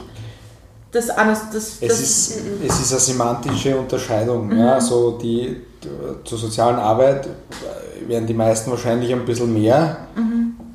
drunter verstehen oder so, ja, als Sozialarbeit oder so. Ja. Aber das werden da jetzt auch nicht alle so bestätigen oder so. Ich finde einfach, persönlich sage ich meistens ja, in der sozialen Arbeit oder so, weil es einfach mehr ist und ich mich nicht von, keine Ahnung, oft einmal Sozialpädagoginnen unterscheiden mag oder äh, was da sonst noch viele Leute irgendwie rumlaufen oder so, die auch total spannende Sachen machen, ja, von, von, von Care-Dingen zu was auch immer oder so. Mhm. Ja da habe ich das Gefühl einfach, es ist ein bisschen breiter, aber es ist jetzt, glaube ich, eher so ein Wissenschaftsdiskurs, Diskussion, wo man mit okay. jemandem streitet, der aus einer anderen Schule ist und der sagt, na, wir, wir sagen was anderes und so. Also ich glaube, Sozialarbeit wird einfach öfter als die Profession, der Beruf verstanden, mhm. den wir jetzt in unserem Fall wir beide studiert haben. Mhm. So.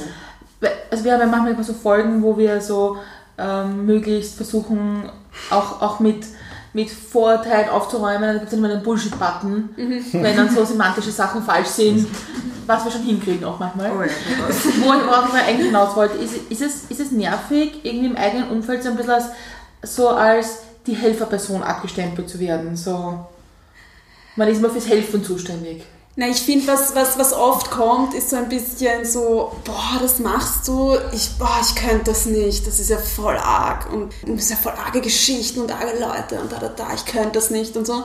Und ich denke mir dann immer so, ja, ähm, ich habe es halt auch studiert und gelernt und irgendwie mich lange damit befasst, so, du bist vielleicht Feuerwehrfrau könnte ich auch nicht. So, also, irgend, okay, Feuerwehrfrau war ist auch ein ziemlich arger Beruf. Gut, irgendeinen anderen Beruf, wo ich mir auch so denke, ja, also das, das fällt mir eher dazu ein. Das, ich finde, das kommt ganz Aber ich oft. meine, ich finde, was da halt oft mitkommt, ich meine, ist die Frage, ob man das schon bei, wenn man sagt, nein, ich bin Sozialarbeiter, Sozialarbeiterin, oder ist, wenn man sagt, ich arbeite in dem Bereich, wo es dann Mhm. Ja, dann noch mehr. Ne? Aber ich glaube, da schwingt halt einfach viel Bild mit. Ne? Also wenn man sich gar nicht damit befasst und vielleicht auch tatsächlich mit, mit, mit Menschen, die irgendwie, ich weiß nicht, im Suchtbereich, was auch immer, ne? vielleicht auch gar keinen Kontakt hat, ne? dann gibt es halt viel Bilder, ich weiß nicht, die Kinder vom Bahnhof so oder, oder was auch immer oder so. Ne? Ich, eigentlich schwingt viel Stigmatisierung mit. Genau, ne? eine. Stigmatisierung, Genau, die, ja. die die Menschen, die, die, die zu mir oder zu uns kommen, äh, ganz oft spüren und ganz massiv spüren. Und ich finde das dann oft so spannend, weil ich mir denke, bei den Leuten, die das irgendwie auch sagen, ich kann es total gut nachvollziehen, aber wenn wir uns anschauen, gerade wenn es irgendwie um Sucht geht, wie Sucht in Österreich äh, so aussieht, wie viele Menschen da betroffen sind, denke ich mir immer so, hast du niemanden in der Familie oder im, im, zumindest irgendwie im Umfeld kann man fast hundertprozentig davon ausgehen, dass es eine Person gibt, die vielleicht auch von irgendeiner Form von Suchtberatung irgendwie eventuell profitieren könnte oder grundsätzlich mal Zielgruppe wäre. So. Und Offensichtlich Alkohol meinst du es, ne? vor allem Alkohol natürlich, ja, das ist sozusagen die, das, das Nummer eins, ganz klar. Und ich finde, da entsteht nämlich auch innerhalb der sozialen Arbeit, finde ich, muss man auch ein bisschen aufpassen, weil manchmal so eine, eine recht klare Grenze entsteht, wenn man über, über Klienten, Klientinnen, manche sagen auch Adressaten, Adressatinnen zum Beispiel, wo das nochmal so ein bisschen... Manche nennen sie diese- Kundinnen sogar. Manche nennen sie sogar Kundinnen, ja, hm. Schlimmste, was ich nicht. je gehört habe. Aber gibt es auch, ja. Gibt's auch, oder Nutzer, Nutzerinnen, das finde ich wieder schöner, wo man, finde ich, ein bisschen aufpassen muss, dass man nicht so eine klare Grenze macht mit die, äh, also die Leute, die irgendwie soziale Arbeit brauchen und wir, die Sozialarbeitenden, die, die eben helfen und unterstützen, weil ganz viel von der Betroffenheit von Adressatinnen, Klientinnen, wie auch immer, gibt's ja auch im eigenen oder gibt's gibt's vielleicht bei sich selber, gibt's vielleicht im Umfeld, im direkten. Und ich finde, das ist auch äh, eine, eine, eine ganz, ja, ganz interessante Frage eigentlich. Ich glaube, es hat auch extrem viel damit zu tun, dass, dass viele Menschen sich einfach nicht bewusst sind, was sie für ein Privileg auch haben und sagen, ah, sowas, sowas wird mir nie passieren. Genau. Ich, Ja, ich werde das die, nie die brauchen. Kontrolle über mein Leben so zu verlieren, das wird mir nie passieren. Und dabei stimmt das halt nicht. Ich wollte noch ein bisschen einhaken in die Geschichte, wie du es jetzt ein bisschen dargestellt hast, weil da gibt es dann, also in diesem, in diesem Bild, ja, da gibt es dann diese Suchtkranken oder diese Menschen, die irgendwie da Hilfe brauchen und dann gibt es nämlich noch eine Rolle, die du das nicht gesagt hast, nämlich die, es gibt dann auch die gönnerhafte Gesellschaft, die dir eh das, die dann eh wem schickt, der dein Leben wieder organisiert und dass du wieder passt. Das ist ja, das ist ja, finde ich, dieses, dieses, diese Haltung, dieses, da schickt man halt dann Sozialarbeiter hin, die lösen das dann alles. Ja? Das ist ja auch, hat auch was Gönnerhaftes. Das ich, finde ich, jetzt nicht, nicht so toll finde. Ja, aber es ist ja dann, finde ich, schon ein bisschen Aufgabe auch dass sozialen Arbeit als Profession irgendwie da dagegen zu arbeiten. Ne? Natürlich. Also ich finde, das, das kann man machen. Man kann mir überall hinschicken, ne? aber dann kann ich trotzdem sagen, hey, so geht es aber nicht. Ne? Also ich bin nicht derjenige, der sozusagen den, den, die Ausschussware einer, einer, einer leistungsorientierten Gesellschaft zusammenputzt oder so und irgendwo verstaut. Genau. Ne? So. Und ich finde, also ich finde, man kann man schon hinschicken und kann irgendwie gönnerhaft sein, äh, ist halt so. Ne? Aber ich finde, Aufgabe der sozialen Arbeit ist es schon, dann irgendwie in der Öffentlichkeit aufzutreten, in irgendeiner Form. Ja? Also, oder über die Institutionen vollkommen bovidel, ist, ja? aber Ja. schon irgendwie wie zurückmelden. Ja? Und ich finde ich find auch, dass es wichtig ist zu kommunizieren, sozusagen, was heißt Hilfe? Also viel von dem haben wir heute ja schon diskutiert und du hast vorhin gesagt, na, kann man irgendwie sowas kaputt machen oder so? Da war irgendwie das Thema ein bisschen so, naja, erlernte Hilflosigkeit oder so. Und dann hast du gefragt, irgendwie, was, was nervt uns, wenn wir das hören. Ne? Zum Beispiel, was ich mir oft denke, ist, natürlich erzählen wir dann die Leute von irgendwem, von irgendwas, wo in der Familie, sonst wo was ist. Ne? Wer natürlich nie wirklich zum Sozialarbeiter, Sozialarbeiterin, das ist schon klar. Ne? Aber mit mir oder mit der Steffi bespricht man es dann doch, weil wir kennen uns, ist ja alles einfach anders und so. Ne? Und, und natürlich kann man das ja nicht abschalten. Ne? Also man hat ja dann trotzdem irgendwie, auch wenn es im privaten Bereich ist, das, was man mal irgendwie im Kopf hat und die antrainierten Muster und so, das, das kriegst du nicht außer. Das, die, die Filter, den Filter hast du ja trotzdem da. Ne? Und was mich dann oft irgendwie ärgert oder mehr ärgert oder so, war auf, die Frage hin war so, ich finde, da passiert halt oft so viel Blödsinn, ne? weil die Leute oft so viel besser wissen und wie sie es dann tun und da, da, da. Und dann hätte ich gerne eigentlich sagen, na, das kannst du nicht machen, weil, oh, da und so. Ne? Das ist das oft, was mir dann irgendwie nervt, wenn weniger das uns jetzt, oder, oder mir oft irgendwie sagen, na, du bist so arm, was mit wie, mit wie argen Leid arbeitest du, sondern eher so, wenn sie dann irgendwie herkommen und einfach so viel Blödsinn reden. Also mhm. meine Freundinnen und Freunde oder so, ja. Und dann irgendwie quasi Support haben wollen, aber eigentlich kannst dann, tu, tu mir dann oft irgendwie schwer zu sagen, irgendwie, das ist ja ein kompletter Blödsinn, was ihr da macht. Ne? So, so wird das nichts. Ne? Aber ich könnte euch einfach die zweite Frage stellen von vier. Ja. Oh. Aber erfahrungsgemäß geht es jetzt schneller. Für welche Dinge in eurem Leben seid ihr am dankbarsten? Also jeder von euch. Naja, erst einmal überhaupt dieses unfassbar zufällige Glück gehabt zu haben, in einem Land wie Österreich äh, geboren zu sein. Ich weiß nicht, ob ich dankbar sagen würde. Ich würde einfach sagen, es ist Glück. Ich bin ja völlig dankbar für das Glück. Ne? Dankbar für das Glück, ja. Dass man halt gesund ist, dass man irgendwie die Startchancen hat, die man hat. Ne? So. Eine weitschichtige Bekannte, wo ich sage, okay, die hat jetzt nicht wahrscheinlich die gleichen Startvorteile gehabt wie ich, wenn man es dezent behaupten, aber sie hat versucht schon ihrer Tochter mehr zu geben, mehr zu bieten. Und die Tochter hat dann befunden, mit 16 ist alles blöd. Ja, und mittlerweile ist sie halt in einer Langzeitarbeitslosenkarriere und bekommt das zweite Kind. Wo man sich halt denkt, da kann man sich jetzt ausmalen, wie die Zukunft der Kinder ungefähr ausschauen wird. Und nervt euch das, wenn, wenn ihr so, so diese Karrieren anschaut und euch denkt, ihr habt eure Chancen, die man euch versucht hat zu geben, nicht genommen? Ja, aber ich finde, das ist sozusagen, ich finde, da, da, da, konzentriert man sich zu sehr am, am Individuum. Und es ist ja nicht nur das Individuum. Natürlich hat, hat jede Person sozusagen ihre Persönlichkeit, ihre Erfahrungen, ihre Dinge, wie sie irgendwie aufgewachsen ist und so weiter. Aber da gibt es ja auch noch ganz viele andere Dinge, die da auch mit reinwirken.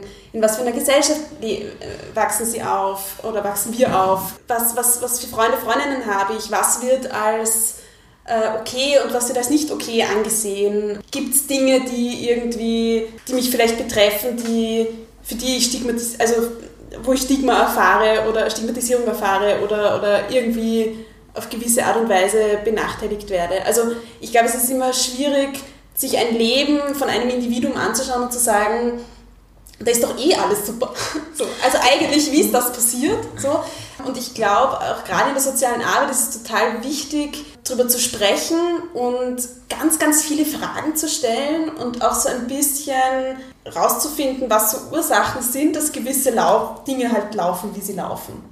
So und es gibt immer welche. Also so. so ein bisschen aufweckend bei der nämlich ist. Mhm ich meine, wir wissen alle, wer schuld ist. Es sind nämlich die Ausländer. Weil die haben mir nämlich den Job weggenommen und so. Ach also, so, so, ja, ja, natürlich. Ja. Also, ja, ich auch kurz. Ja, ich, ich glaube, sozusagen, du fragst so, ob es nervt oder so, mhm. ich glaube, dann hast du verloren in der sozialen Arbeit. Ja. Das passiert immer wieder, dass man sich denkt, Alter, warum? Ja, jetzt haben wir schon so viel irgendwie geschafft und war schon so weit und dann passiert wieder irgendwas oder so. Mhm. Ja. Mhm. Dann muss man halt irgendwie schauen, okay, also ich glaube, Sozialarbeit hast du irgendwie dann weiterarbeiten ne? und dann macht man wieder ein Stück und schaut, wo kann man jetzt was machen in dem Moment und dann geht man zum nächsten. Da gibt es halt Rückschritte oder, ich weiß nicht, auch vielleicht Menschen, die nie, nie, äh, ich weiß nicht, die Ziele erreichen, die man sich vielleicht vorher gemeinsam irgendwie ausmacht. Ja? Also mhm. eine gute Intervention sollte halt vorher schon irgendwie von gemeinsam vereinbarten Zielen irgendwie geleitet werden, dass man weiß, wo man hingeht. Ne? Und manchmal erreicht man das halt nicht. Ne? Aber ich denke mal, soziale Arbeit hast du irgendwie dann auch nicht aufgeben, sondern halt, ja, ist halt so. Machen wir halt da weiter, wo wir sind. Wenn wir einen Rückschritt haben, dann machen wir den Rückschritt weiter und machen wir dort weiter. Ne? Und ich finde, was sich auch interessant wäre an, an, sozusagen an dem Beispiel ist auch, äh, gibt es da überhaupt einen Leidensdruck? Ja? Also ich meine, es gibt halt auch Leute, die sagen, und, und, und das muss man halt auch irgendwie wahrnehmen, finde ich, in unserer Gesellschaft gibt es ziemlich klare Wege, die du einschreiten kannst, die akzeptiert werden. Und in dem Moment, wo du da ein bisschen rausfällst, also dich zum Beispiel nicht diesem Leistungsdruck oder diesen Erwartungen, die es halt irgendwie gibt, aussetzen möchtest, bist du sehr schnell einmal auch so ein bisschen mhm. außen vor. Ne? Da fällt mir ein, irgendwie ein Beispiel von einem, einem Klienten bei uns, der mal gesagt hat, also der obdachlos ist, der draußen schläft, hauptsächlich, vor allem im Sommer, also der die Chance gehabt hätte, in ein Übergangswohnheim zu kommen, da ein Zimmer zu kriegen, der gesagt hat, pff, da muss ich ja Geld zahlen dafür das Geld behalte ich mir lieber und schlafe draußen. Ja? Und natürlich gibt es jetzt einige Leute, die sich irgendwie in den Kopf greifen und sagen, der hätte jetzt irgendwie ein Dach über dem Kopf bekommen, das muss er, da, er muss doch er, günstig und da müsste er doch dankbar sein und so. Ne? Und der sagt halt auch, ja, eh nicht, aber Das bedeutet halt, ich weiß nicht, wie viel das war, dann 200 Euro weniger im Monat. Mhm. Wozu? Dann schlafe ich lieber draußen, habe 200 Euro mehr, die ich halt für Dinge ausgeben kann, für die ich Bock habe. In dem Beispiel ist ja mein, meine Frage auch eigentlich gar nicht auf, also an der Mutter mit den zwei Kindern jetzt. Mhm. Weil die hat ihre Entscheidung getroffen, alt genug soll sie tun. Ja? Ob ich das jetzt gut finde oder nicht oder jemand anderem, ist, eine andere, ist ein anderes Thema. Das Problem finde ich in dem Beispiel die Kinder. Weil die haben sich nicht ausgesucht und die, den, denen hat sie auch die, die, die, die Chancen genommen eigentlich. Und damit finde ich, das ist ein Aber auch, auch da sozusagen, gibt es wieder liberale, sozusagen ein liberales Gesellschaftsmodell. Ne? Oder, oder zumindest eine gewisse, also Kindeswohl ist halt rechtlich definiert. Da gibt es Institutionen, die überprüfen das. Mhm. Ne? Und wenn das zu einem gewissen Ausmaß also nicht gegeben ist oder eine Kindeswohlgefährdung vorliegt, ja, dann gibt es eine Behörde, die einzuschreiten hat im, im Sinne des gelindesten Mittels, bis hin halt auch manchmal die Fremdunterbringung oder so. Aber auch da finde ich, also da kann man wahrscheinlich nur gewisse Standards irgendwie setzen, ne? Mhm. weil also wieder, wer entscheidet das? Ne? Und dann, dann wenn, man, wenn man so, was müssen die Kinder alles haben, damit das noch okay ist, wann ist es nicht mehr okay? Ne? Das geht dann von so grundsätzlichen Dingen über Erziehungsfragen, ne? so wie viel dürfen wir eigentlich spielen, weil äh, wenn sie auch blöd oder wenn sie nicht blöd, dann also, ne? man lernt ganz viel Skills naja, und so weiter. So Ganz kurzes Beispiel noch, ist mir jetzt gerade eingefallen. Ich weiß nicht, wenn du Kind einer Impfgegnerin bist, ja, also sozusagen, äh, die, die vielleicht aus einem sozusagen ansonsten Umfeld kommen, wo sie recht gefördert werden und, und vielleicht liebevoll aufwachsen, aber dann die Masern kriegen, ja, also ganz sozusagen. Ich, ich glaube, die Grenze ist sehr schwierig, ja. ja? Mhm. Ähm, und natürlich stimmt es sozusagen, dass viele Kinder oft in Familien aufwachsen, wo sie sicher nicht das kriegen, was andere kriegen und was sie eigentlich brauchen würden. Ne? So. Aber jetzt, das ist sozusagen die eine Perspektive, es gibt ganz viele Kinder, wo man sagt, da, müsste man eigentlich was tun. Ne? Dafür gibt es Institutionen, die unterstützen. Da ist halt wieder der Punkt, der Unterschied zwischen Zwangskontext und Freiwilligkeit. Mhm. Ne? Also es braucht, glaube ich, hoffentlich einen guten Grund, warum Leute im Zwangskontext mhm. stehen. Ja? Nämlich mit der Drohung der Konsequenz, wenn das nicht passiert. Und ich glaube, da braucht es klare Vorgaben, die die, die entweder eingehalten werden oder nicht. Ne? Und nicht einfach so willkürlich, was mir gerade nicht taugt. Ne? Und da gibt es Institutionen, die solche Familien unterstützen, die versuchen sozusagen da so weit Unterstützungsangebot mit der Familie zu arbeiten oder, oder anzubieten, dass, dass die Kinder auch entsprechend gefördert werden. Ne? Da ist man natürlich immer ein bisschen darauf angewiesen auf den freiwilligen Bereich, sofern es freiwillig ist und wenn es eine Gefährdung gibt, in irgendeinem Fall, na, dann muss, muss eh die Behörde eine Maßnahme setzen. Die, die, muss nicht heißen Kind unterbringen, die kann ja auch heißen Pflicht in der Zusammenarbeit, keine Ahnung. Kind muss in eine Ergotherapie zur Förderung von Feinmotorik, um mhm. was es hier einen Entwicklungsrückstand auszugleichen, etc. oder so. Ne? Mhm. Aber es gibt, finde ich, noch die andere Perspektive und das ist immer die Frage, die haben wir nämlich noch gar nicht erörtert, aber ich glaube, das dauert noch Stunden, deswegen noch nur kurz. Wer ist eigentlich das, die, die Adressatin sozialer Arbeit? Ne? Und gerade in der Familienarbeit oder so, ist es jetzt das Kind, ist es die Mutter, ist es das ganze System? Wer, wer ist es denn eigentlich? Ne? So, mhm. Wenn es da unterschiedliche Interessen gibt und so. Und die Frage ist, und das muss man schon mitdenken, was heißt das also Kinder in dem konkreten Fall, es ist irrsinnig erstaunlich, was Eltern Kindern antun können und trotzdem haben die Kinder die Eltern lieb, weil es halt mhm. Mama und Papa sind. Ne? Das ist ganz tief in uns drinnen. Wir wissen irgendwie so, als, als kleines Baby, wenn, wenn mit die Mama und der Papa oder meine Bezugspersonen, ich nenne es jetzt einmal so, nicht versorgen, dann werde ich nicht überleben. Ne? So, deswegen baut der Baby Bindung auf und im optimalen Fall sozusagen gibt es auch eine umgekehrte zwischen, zwischen Eltern und Kind oder so. Und was heißt das eigentlich? Nur weil, weil da von außen betrachtet sagen wird, na gut, das Kind hat sicher nicht die gleichen, weiß nicht, Startchancen wie der Sohn oder die Tochter vom Bankdirektor. Was heißt das eigentlich für das Kind jetzt sagen, na, ich hole jetzt aus dem Familiensystem raus, weil wir können die staatlich besser erziehen oder glauben es besser zu tun. Ne? Also ich glaube, da gibt es auch Graustufen dazwischen. Nein, natürlich gibt es Graustufen oder so. Man muss ja, ja. Na, natürlich, ja, das ist der Plan natürlich, dass man uns unterstützt und hilft mhm. und so. Ne? Nur sozusagen, wenn es da jetzt sozusagen nichts vorliegt, wo, wo man sagt, das ist tatsächlich eine Gefährdung, ne? Mhm. dann ist es halt einfach auch das Recht der Eltern so, es zu leben, solange das quasi das Mindest an Kindeswohl erfüllt wird oder so. wenn die nicht, das ist natürlich schwierig. Ne? Aber das hat natürlich, was heißt das? Das ist immer für die Betroffenen. Von außen kann man natürlich eigentlich sagen, das ist ja eine gute Frage für soziale Arbeit.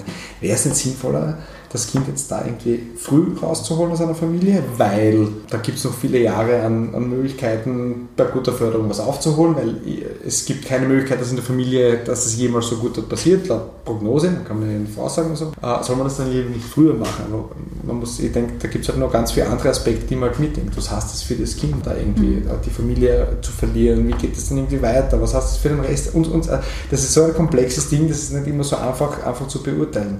Was natürlich stimmt, natürlich kann man sagen, wir tun oft einmal die Kinder laden, ne, weil die hätten vielleicht dafür für Chancen und, äh, und das finde ich übersteigt halt schon auch irgendwie die soziale Arbeit, weil es gibt sowas wie die Pädagogik. Ja? Mhm. Ich, ich würde mir schon irgendwie wünschen, dass sozusagen die, die Schulsysteme, wo es glaube ich ganz viele engagierte Leute gibt, aber die oft auch ihre Ressourcen äh, stoßen, ne, so. aber dass sie eigentlich ein ordentliches Schulsystem Kinder von, von den Bildungschancen der Eltern entkoppeln sollten. Ne, so. Dann das ist ganz das Ziel, ja. Das ist irgendwie der Punkt. Mhm. Ne? Dann muss man sagen, okay, brauchen wir einen Nachmittagsplan und da, da, da. Ne? Dann ist es schon alles wieder nicht ganz so tragisch. Mhm. Ja, also ich denke mal, da muss man halt irgendwie da hinschauen. Und das ist zum Beispiel, was sozial nicht lösen kann. Ne? Irgendwie ein Bildungssystem, das irgendwie jenen, die ein bisschen mehr Unterstützung brauchen, das erkriegen. Ne? Das können wir nicht leisten, das ist tatsächlich nicht unsere Profession. Ne? Da braucht es dann Pädagoginnen. Aber, aber jetzt nur zu meinem Verständnis zum Beispiel, also in diesem, in diesem System, wo du sagst, okay, zum Beispiel in dieser Familie, wo die Eltern sagen, also bist auf, auf Schule und mhm. machst halt deine neun Jahre und dann gehst halt einmal zum Biller hakeln, weil das mehr schaffst du eh nicht. Hart gesagt. Mhm okay, wenn es, wenn es die Einrichtung gäbe staatlich, also von der Schule her, dass es gefördert wird, das Kind, wenn man sagt, okay, es macht doch Sinn, eine, vielleicht einen Abschluss zu machen, egal in welche Richtung jetzt, ja, auch eine, eine Lehre, wie auch immer, aber dass, dass mal das gefördert wär, würde, wäre dann die richtige Person, die auch den Eltern ein bisschen erklärt, warum das wichtig ist, wäre das eine, ein, ein, ein Bereich der sozialen Arbeit oder auch nicht? Naja, aktuell gibt es halt sowas wie Schulsozialarbeit, mhm. äh, die halt in Schulen arbeiten. Da bin ich jetzt leider nicht up to date. Ich glaube, das, also vielleicht sage ich da jetzt auch gerade einen Blödsinn, aber ich glaube, das wurde wieder ziemlich eingeschränkt, dieses Angebot. Also es wurde kurzzeitig irgendwie auf, aufgestockt und dann wieder eingeschränkt. Ja, also ich glaube, ohne jetzt genau zu wissen, was die Kolleginnen in der Schulsozialarbeit tun, aber ja, da ist das sicher auch auch Teil, ist, Eltern, ist Elternarbeit sicher auch ein Teil der mhm. Arbeit. Ich glaube, das ist ganz, ganz übergreifend. Ne? Es gibt sozusagen mhm. Kinderschutzorganisationen, die natürlich da in der Beratung von Eltern drin sind, die schauen, okay, na, schauen wir, dass wir die Schulpflicht gut hinkriegen, schauen wir, dass das gut gefördert wird. Also das ist tatsächlich sozusagen einer der, einer, sozusagen, einer der Definitionen des, des Kindeswohls, sozusagen, dass es äh, entsprechend seiner Begabung einfach gefördert wird. Ja? So, also mhm. nicht zu fördern ist ein Problem. Es ist eine Kindeswohlgefährdung, wenn man sein Kind nicht ausreichend fördert oder so. Das ist genau die Frage, wer beurteilt das, aber grundsätzlich sozusagen ist das schon ein Thema, das sich Kinderschutzorganisationen anschauen. Aber da kennen sozusagen dann Schulsozialarbeiterinnen dazu, da kennen Lehrerinnen dazu, da kennen oft, keine Ahnung, das Umfeld von, von Therapeutinnen oder die halt sonst irgendwie mit der Schule arbeiten, vom Fußballtrainer bis zu, äh, zu Schwimmtrainerin, was weiß ich was oder so, in Wahrheit irgendwie dazu zu schauen, okay, ne? was, was, was kann man irgendwie tun und, und sozusagen, ich würde Schule also ein bisschen erweitertes System sehen, weil die Frage ist, ist es wirklich eine schlaue Idee, das alles den Eltern zu überlassen. Ne? So, das heißt, das ist das große Glück, das ein Kind braucht, dass meine Mama und mein Papa irgendwie nicht ständig streiten und nur mit sich selbst beschäftigt sind, äh, vielleicht ausreichend Ressourcen, finanzielle Mittel, was auch immer haben, um wieder durchzutragen.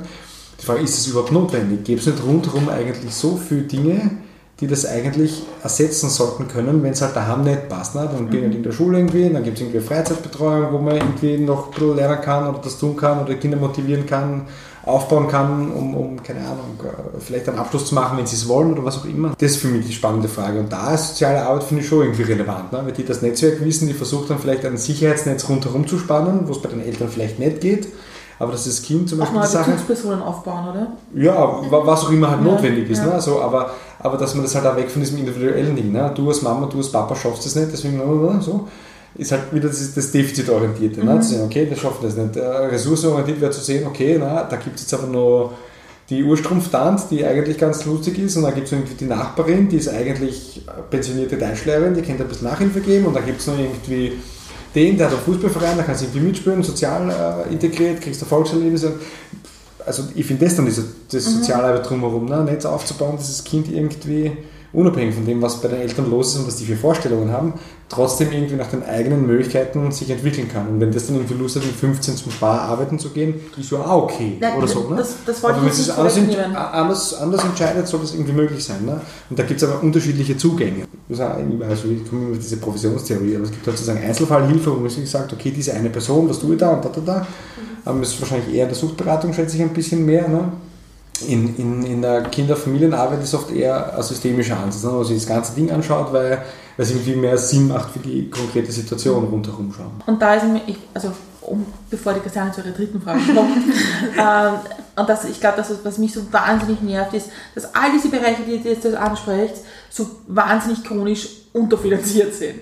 Ja. Und das ist eben das Traurige. Ich glaube, dass wir alle als gemeinsam, gemein, Gesellschaft gemeinsam weiterkommen würden, wenn wir da auch ein bisschen äh, uns das was, also das auch finanzieren würden. Und ich, also ich, das ist mir noch ein Bereich, den ich, das finde ich immer ganz witzig, also zum Beispiel meine Familie in England ganz anders weil Sozialarbeiter dort auch oft eine ganz technische Funktion haben. Mhm. Zum Beispiel, wenn mein Großvater ins Heim gekommen ist, da kommt eine Sozialarbeiterin in dem Fall und erklärt dir mal, wie das finanziell möglich ist. Das ist einfach nur eine Finanzberatung, hat gesagt. Ja, wobei das gibt sozusagen in gewisser Weise schon auch in Österreich. Also ne, es gibt.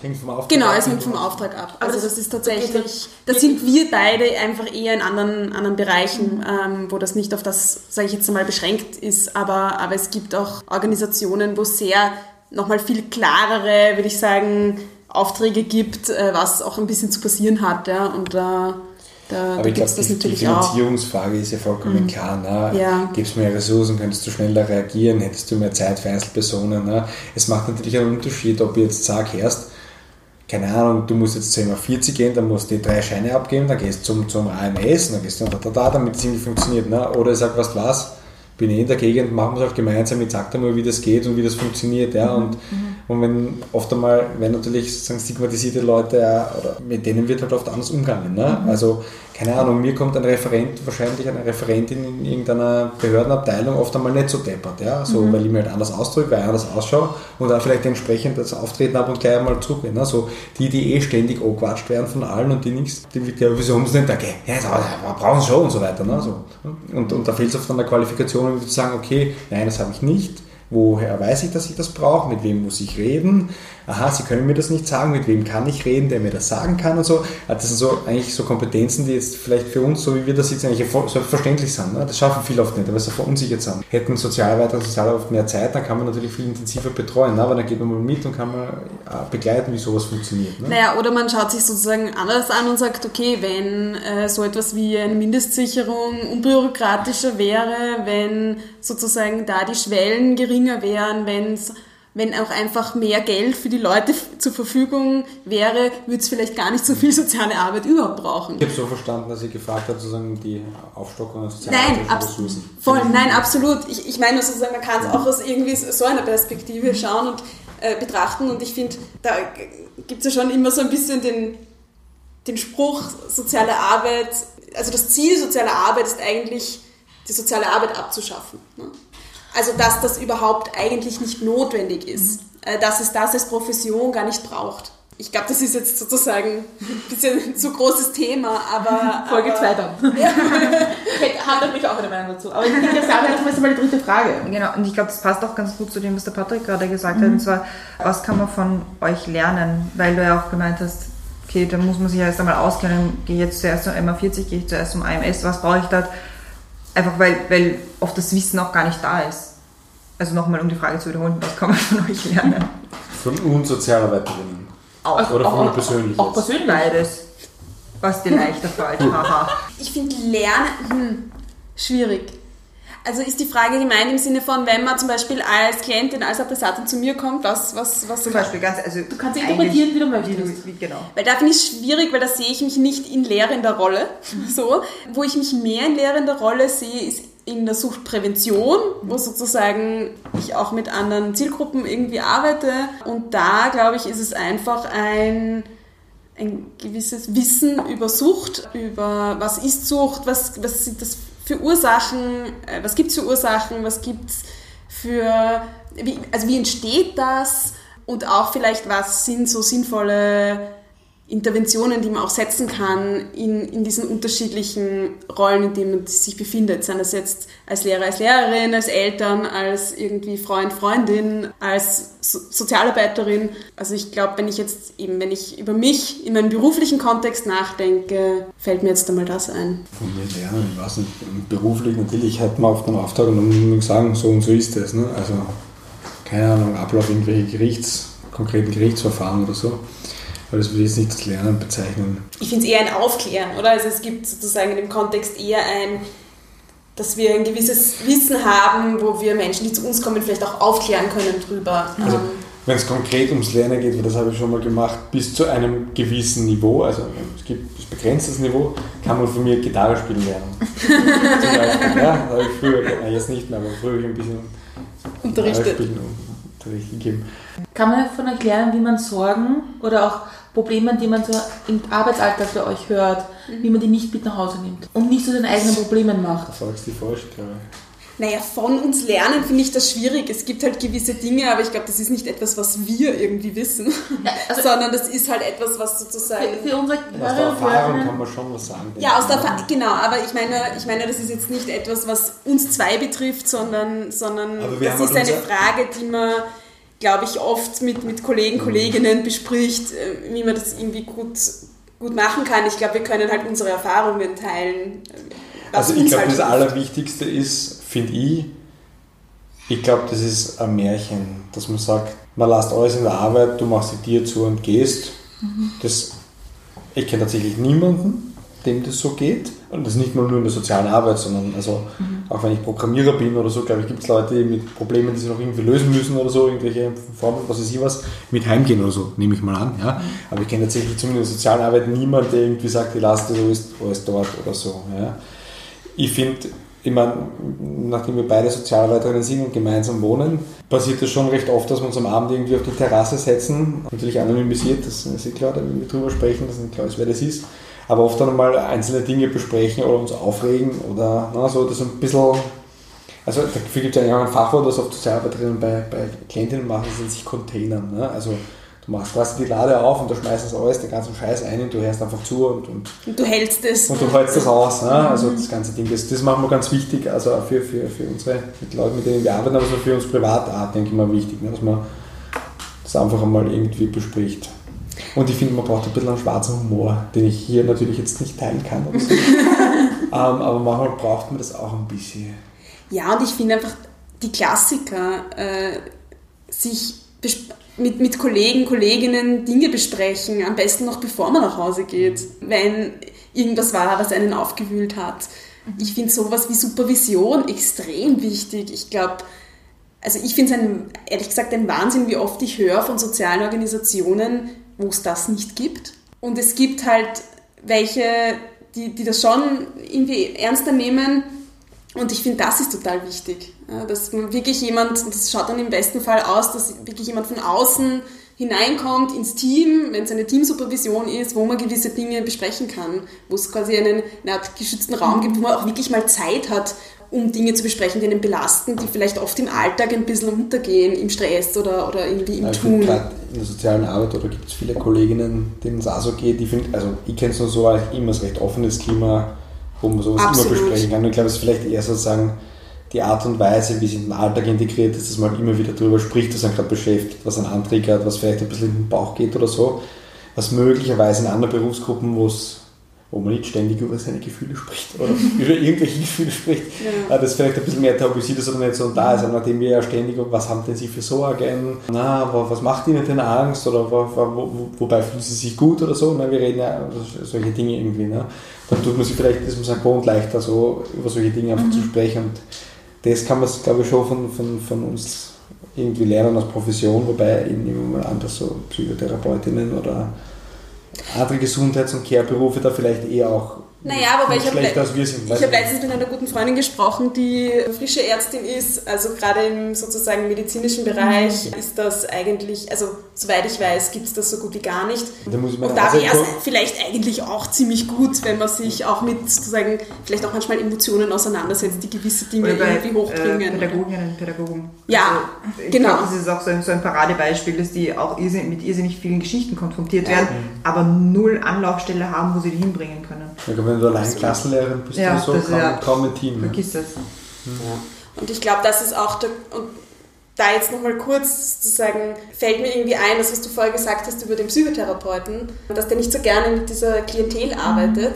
Ich kenne viele Leute, die auch sagen, mit gewissen Zielgruppen ist es einfach, wenn man mehr auf sich alleine gestellt ist, schwieriger. Da ist es angenehmer, man hat einfach ein Team hinter sich, mit dem man sich austauschen kann. Ja. Ich glaube, und das, also ich hätte ja nicht, eigentlich nie, nie gedacht, dass ich in der Suchtarbeit landen werde, wie ich angefangen habe zu studieren. Das war eigentlich nie mein Plan, das ist irgendwie so ein bisschen passiert. Und was ich schon merke, oder was ich dadurch auch gemerkt habe, ich glaube, für mich ist es viel wichtiger, fühle ich mich in dem Team wohl, in dem ich arbeite, als welcher Bereich ist das jetzt. Weil wenn ich mich in dem Team nicht wohlfühle und solche Gespräche nicht führen kann von Dingen, die mich vielleicht belasten oder die mir Sorge machen oder wie auch immer, dann sozusagen lasse ich es lieber ganz bleiben, ehrlich gesagt, ja, in diesem Job. Ich möchte jetzt gegen Ende noch mal den Bogen spannen zu einem Thema, das du vorher angesprochen hast. Und das habe ich eine gute Frage gehabt, dann ist mir entfallen. Jetzt weiß ich sie wieder. Und zwar, dass, dass, dass viele Leute in eurem Umfeld sagen, das könnte ich nie, was ihr tut. Also ich denke mir die ganze Zeit, wenn ich zuhöre, so, pff. Also das, ich, ich glaube schon, dass, und ich glaube, das kann man schon lernen von, von euch auch, dass wie man auch umgeht mit anderen Menschen, die vielleicht Probleme haben und die man vielleicht selber, die einem selber gar nicht so, also die man selber nie erfahren wird, hoffentlich. Ja. Und ich glaube, das gehört auch dann zu der fehlenden Wertschätzung dazu, die man Sozialarbeiterinnen und Sozialarbeitern gegenüberbringt, dass man sagt, also jemand, der Programmierer ist, wie du vorher gesagt hast, ich meine, mache ich auch, ich träume dann davon, Ah, wie ich okay. solche Sachen löse, ja. aber ich muss mich nicht mit den emotionalen Problemen meines Computerprogramms beschäftigen. das vielleicht auch me- meine Emotionen trifft. Ja. Und ich glaube, ich glaub, das ist schon, das, das ist glaube ich schon, dass es total interessant ist zu lernen. Und da zum Anfang der Geschichte zurück.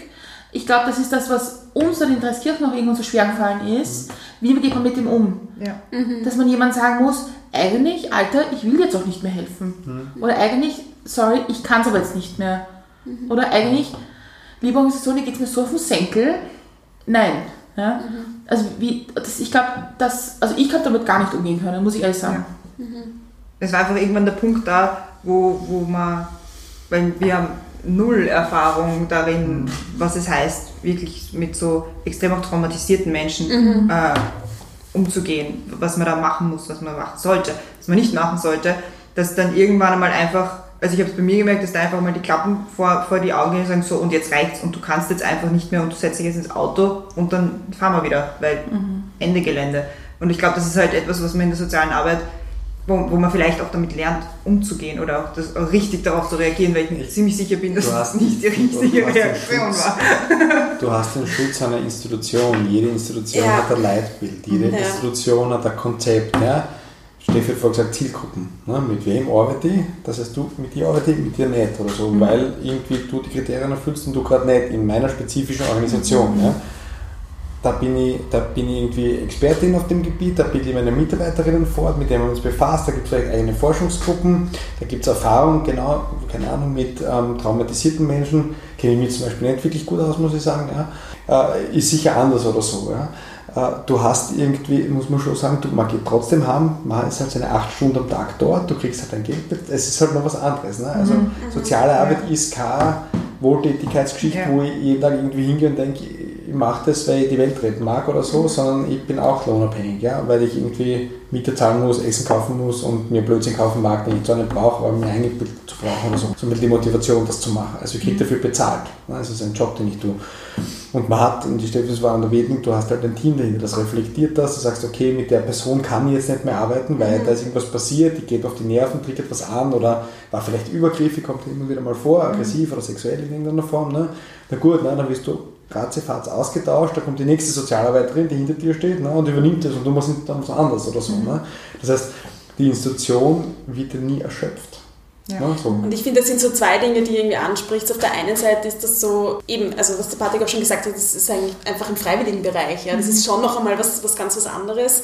Und ich meine, ich bin ja froh, viele, viele Organisationen haben ja als, als durch Freiwilligenarbeit überhaupt sind überhaupt entstanden und wurden so aufgebaut und haben sich halt dann im Laufe der Zeit irgendwie professionalisiert. Aber ich glaube, eben Freiwilligenarbeit ist, steht nochmal so ein bisschen für sich. Und das, und das Zweite ist einfach auch im, im geflüchteten Bereich, also ich habe wirklich riesen Respekt vor unseren Kollegen und Kolleginnen, die in dem Bereich arbeiten, was, weil da ist die Ressourcenknappheit wirklich sowas von eklatant und vor allem auch diese massive Perspektivenlosigkeit, mit der man da tagtäglich ähm, konfrontiert wird, was, glaube ich, sehr auslaugend sein kann und wo man auf sehr viel Hoffnungslosigkeit und sehr viel Ohnmachtsgefühle trifft. Und wahrscheinlich noch einmal mehr als in anderen Bereichen. Das können Sie sich ja übertragen, nämlich einmal an auf Helferinnen ne, in so einer Situation. Genau. Und wenn die Institution einfach fehlt, oder? Und die Ja, dann noch mal schlimmer. Ne? Also, Wobei ich auch sagen muss, ich meine, es, und das möchte ich jetzt nur gerade rücken, weil ich jetzt, wie gesagt, darüber nachgedacht habe, was ich jetzt alles erzählt habe. Es war ein halbes Jahr, das wahnsinnig anstrengend war und sehr emotional, sehr schwierig, aber es war auch eines der besten. Ne? Und es war auch jedem einzelnen Menschen, dem man vielleicht ein bisschen helfen konnte, war total wichtig.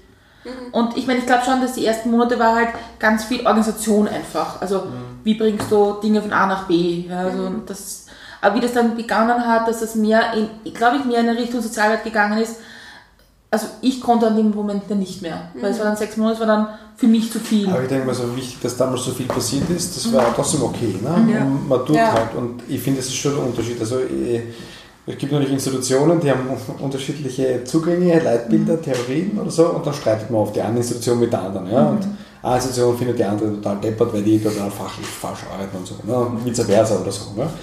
Und ich finde das schön, ne? da kann man irgendwie streiten oder so. Ne? Mit, mit Menschen sozusagen, die das jetzt freiwillig machen, die nicht aus einem professionellen Kontext kommen, die keine, keine Struktur hinter sich haben, keine Institution, ne?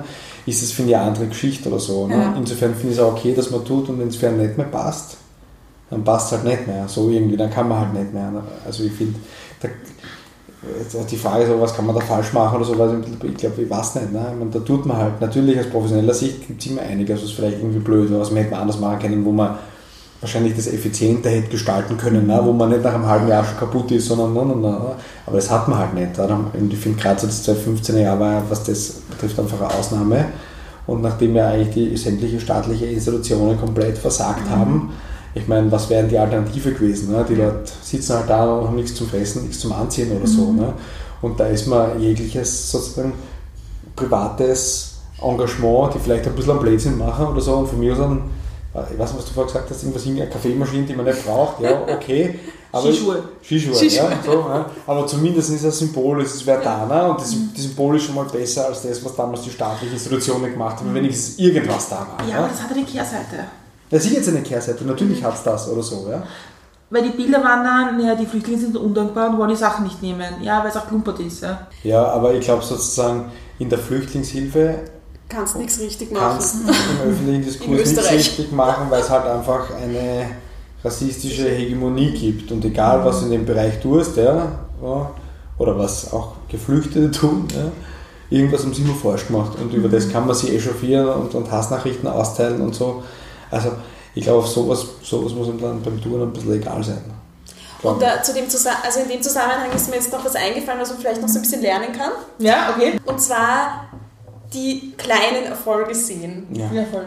und sie vielleicht auch manchmal so gegenseitig ein bisschen rauskitzeln. Also, und ich merke auch, ich, ich habe es gelernt, gewisse Dinge auch dann gerne zu erzählen oder zum Beispiel auch dem, dem Patrick zu erzählen. Irgendeine winzige Kleinigkeit, aber irgendein winziger Durchbruch, den es vielleicht gegeben hat, so klein auch ist. Und das trotzdem wertschätzen zu können. Ich habe die letzte Frage für euch. Und die ist ja total spannende, nämlich, welche Fragen hätten wir noch stellen sollen? Jetzt wollen Sie, dass wir einen nächsten Podcast folgen. Ja, so Die beantworte ich je nachdem, wie Honorarnote ausgefüllt hast. Uff. Ich glaube, also das Gefühl, wir haben jetzt eh so lange geredet schon. Ähm, Grundsätzlich oder zu dem Thema? Also was mir leid tut eigentlich, wir haben euch gar nicht gefragt, wie euer Weg in die Sozialarbeit war. Wie man sich, wie ihr euch entschieden habt, in dem Bereich zu arbeiten. Das haben wir eigentlich total übersprungen. Ja, sie hätte jetzt auch nicht gefragt, was tatsächlich so interessant ist. Okay. Was, bei mir ist das total interessant. Ne? Entschuldigung. Man studiert irgendwas, wird nicht fertig. Dann studiert man soziale Arbeit. Das gilt für uns beide übrigens. Was? Nein, das ist schon mein Traum. Ich habe es davor was anderes probiert. Na, ich glaube, ich habe es bei der, einer der ersten Fragen eh schon so ein bisschen angesprochen. Also ich habe halt einfach, ich habe Psychologie studiert und habe gemerkt, das ist mir ein bisschen zu theoretisch und es geht mir ein bisschen zu viel um irgendwelche Tierexperimente und zu wenig um Menschen. Und dann habe ich mir eigentlich die, das Curriculum von sozialer Arbeit angeschaut und durchgelesen und habe gesehen, hey, da sind ja voll spannende Sachen drin, da ist irgendwie alles dabei, was mich irgendwie so ein bisschen interessiert, da ist irgendwie ein bisschen da ist ein bisschen Psychologie, da ist äh, Politikwissenschaft und so weiter. Und ich hatte eigentlich wenig Vorstellung davon, was soziale Arbeit überhaupt ist, äh, wie ich angefangen habe zu studieren. Aber es dürfte irgendwie gepasst haben. Hoffe ich, glaube ich. Und wenn wir jetzt äh, Hörerinnen und Hörer zugehört haben, die sagen, eigentlich total super, was sie machen, ich würde das auch gerne machen. Was machen sie? Naja, also es gibt das Sozialarbeitsstudium. Das ist eine, ein Studium auf Fachhochschulen. Da gibt es in Österreich mehrere, die das anbieten. In Wien ist es DFH Campus Wien. Und das ist ein dreijähriges Bachelorstudium. Das gibt es Vollzeit als auch berufsbegleitend. Und es gibt auch einen Master, wobei man den Master jetzt nicht unbedingt braucht, um in der sozialen Arbeit arbeiten zu können. Ich würde sogar eher umgekehrt sagen, man kennt, also kommt ja auch vor, Leute studieren vorher was anderes und machen dann einen Master in Sozialarbeit. Und da habe ich auch den Eindruck sozusagen, dass es oft einmal ein bisschen, bisschen schwierig ist, weil, weil natürlich, ich finde, der Master in Sozialarbeit macht aus meiner, meiner Sicht eher dann irgendwie mehr Sinn, wenn man sich ein bisschen mit Forschung auseinandersetzen mag und da ein bisschen weiterentwickeln mag. Ne?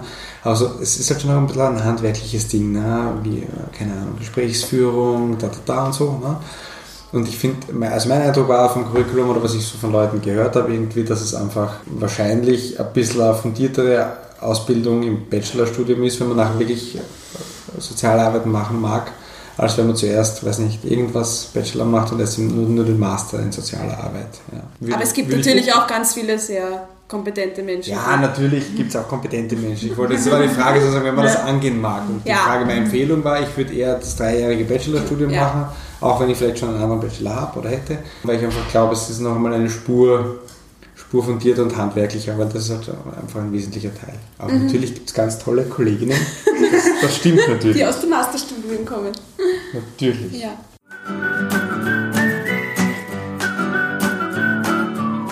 Wir wir sind am Ende angelangt, Gott sei Dank, weil manche halten schon immer auf. Weil sie aufs Klo müssen, nicht weil es so ja. furchtbar ist. Ja, stimmt, das muss man dazu sagen.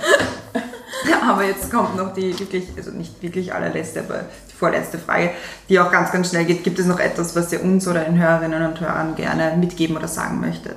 Na, ich finde, es ist ja auch viel irgendwie um Helfen gegangen oder so, ne? professionell und nicht professionell. Also ich finde, ich finde es wichtig, irgendwie Zivilcourage zeigen, mutig sein ja? und, und helfen kann auch mal sein, jemanden anzurufen, ne? wer auch immer das ist, wenn irgendwo ein Problem ist. Ja?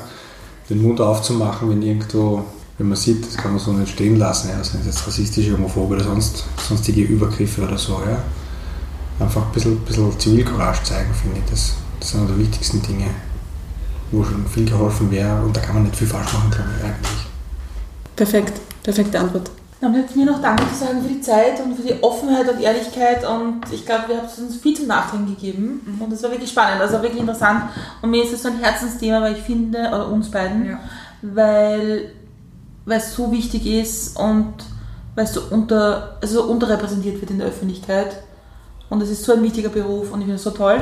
Deswegen danke für die Zeit, für das spannende Gespräch und mir bleibt die letzte Frage zu stellen und zwar, wie trinkt ihr jetzt euren Kaffee?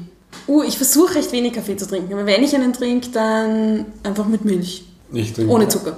in der Früh meistens sehr viel Kaffee oder so. Ich habe ihn früher mit Milch und Zucker getrunken, aber dann wurde mir gesagt, dass ich ein bisschen zu dick bin und jetzt trinke ich ihn nur mit Milch.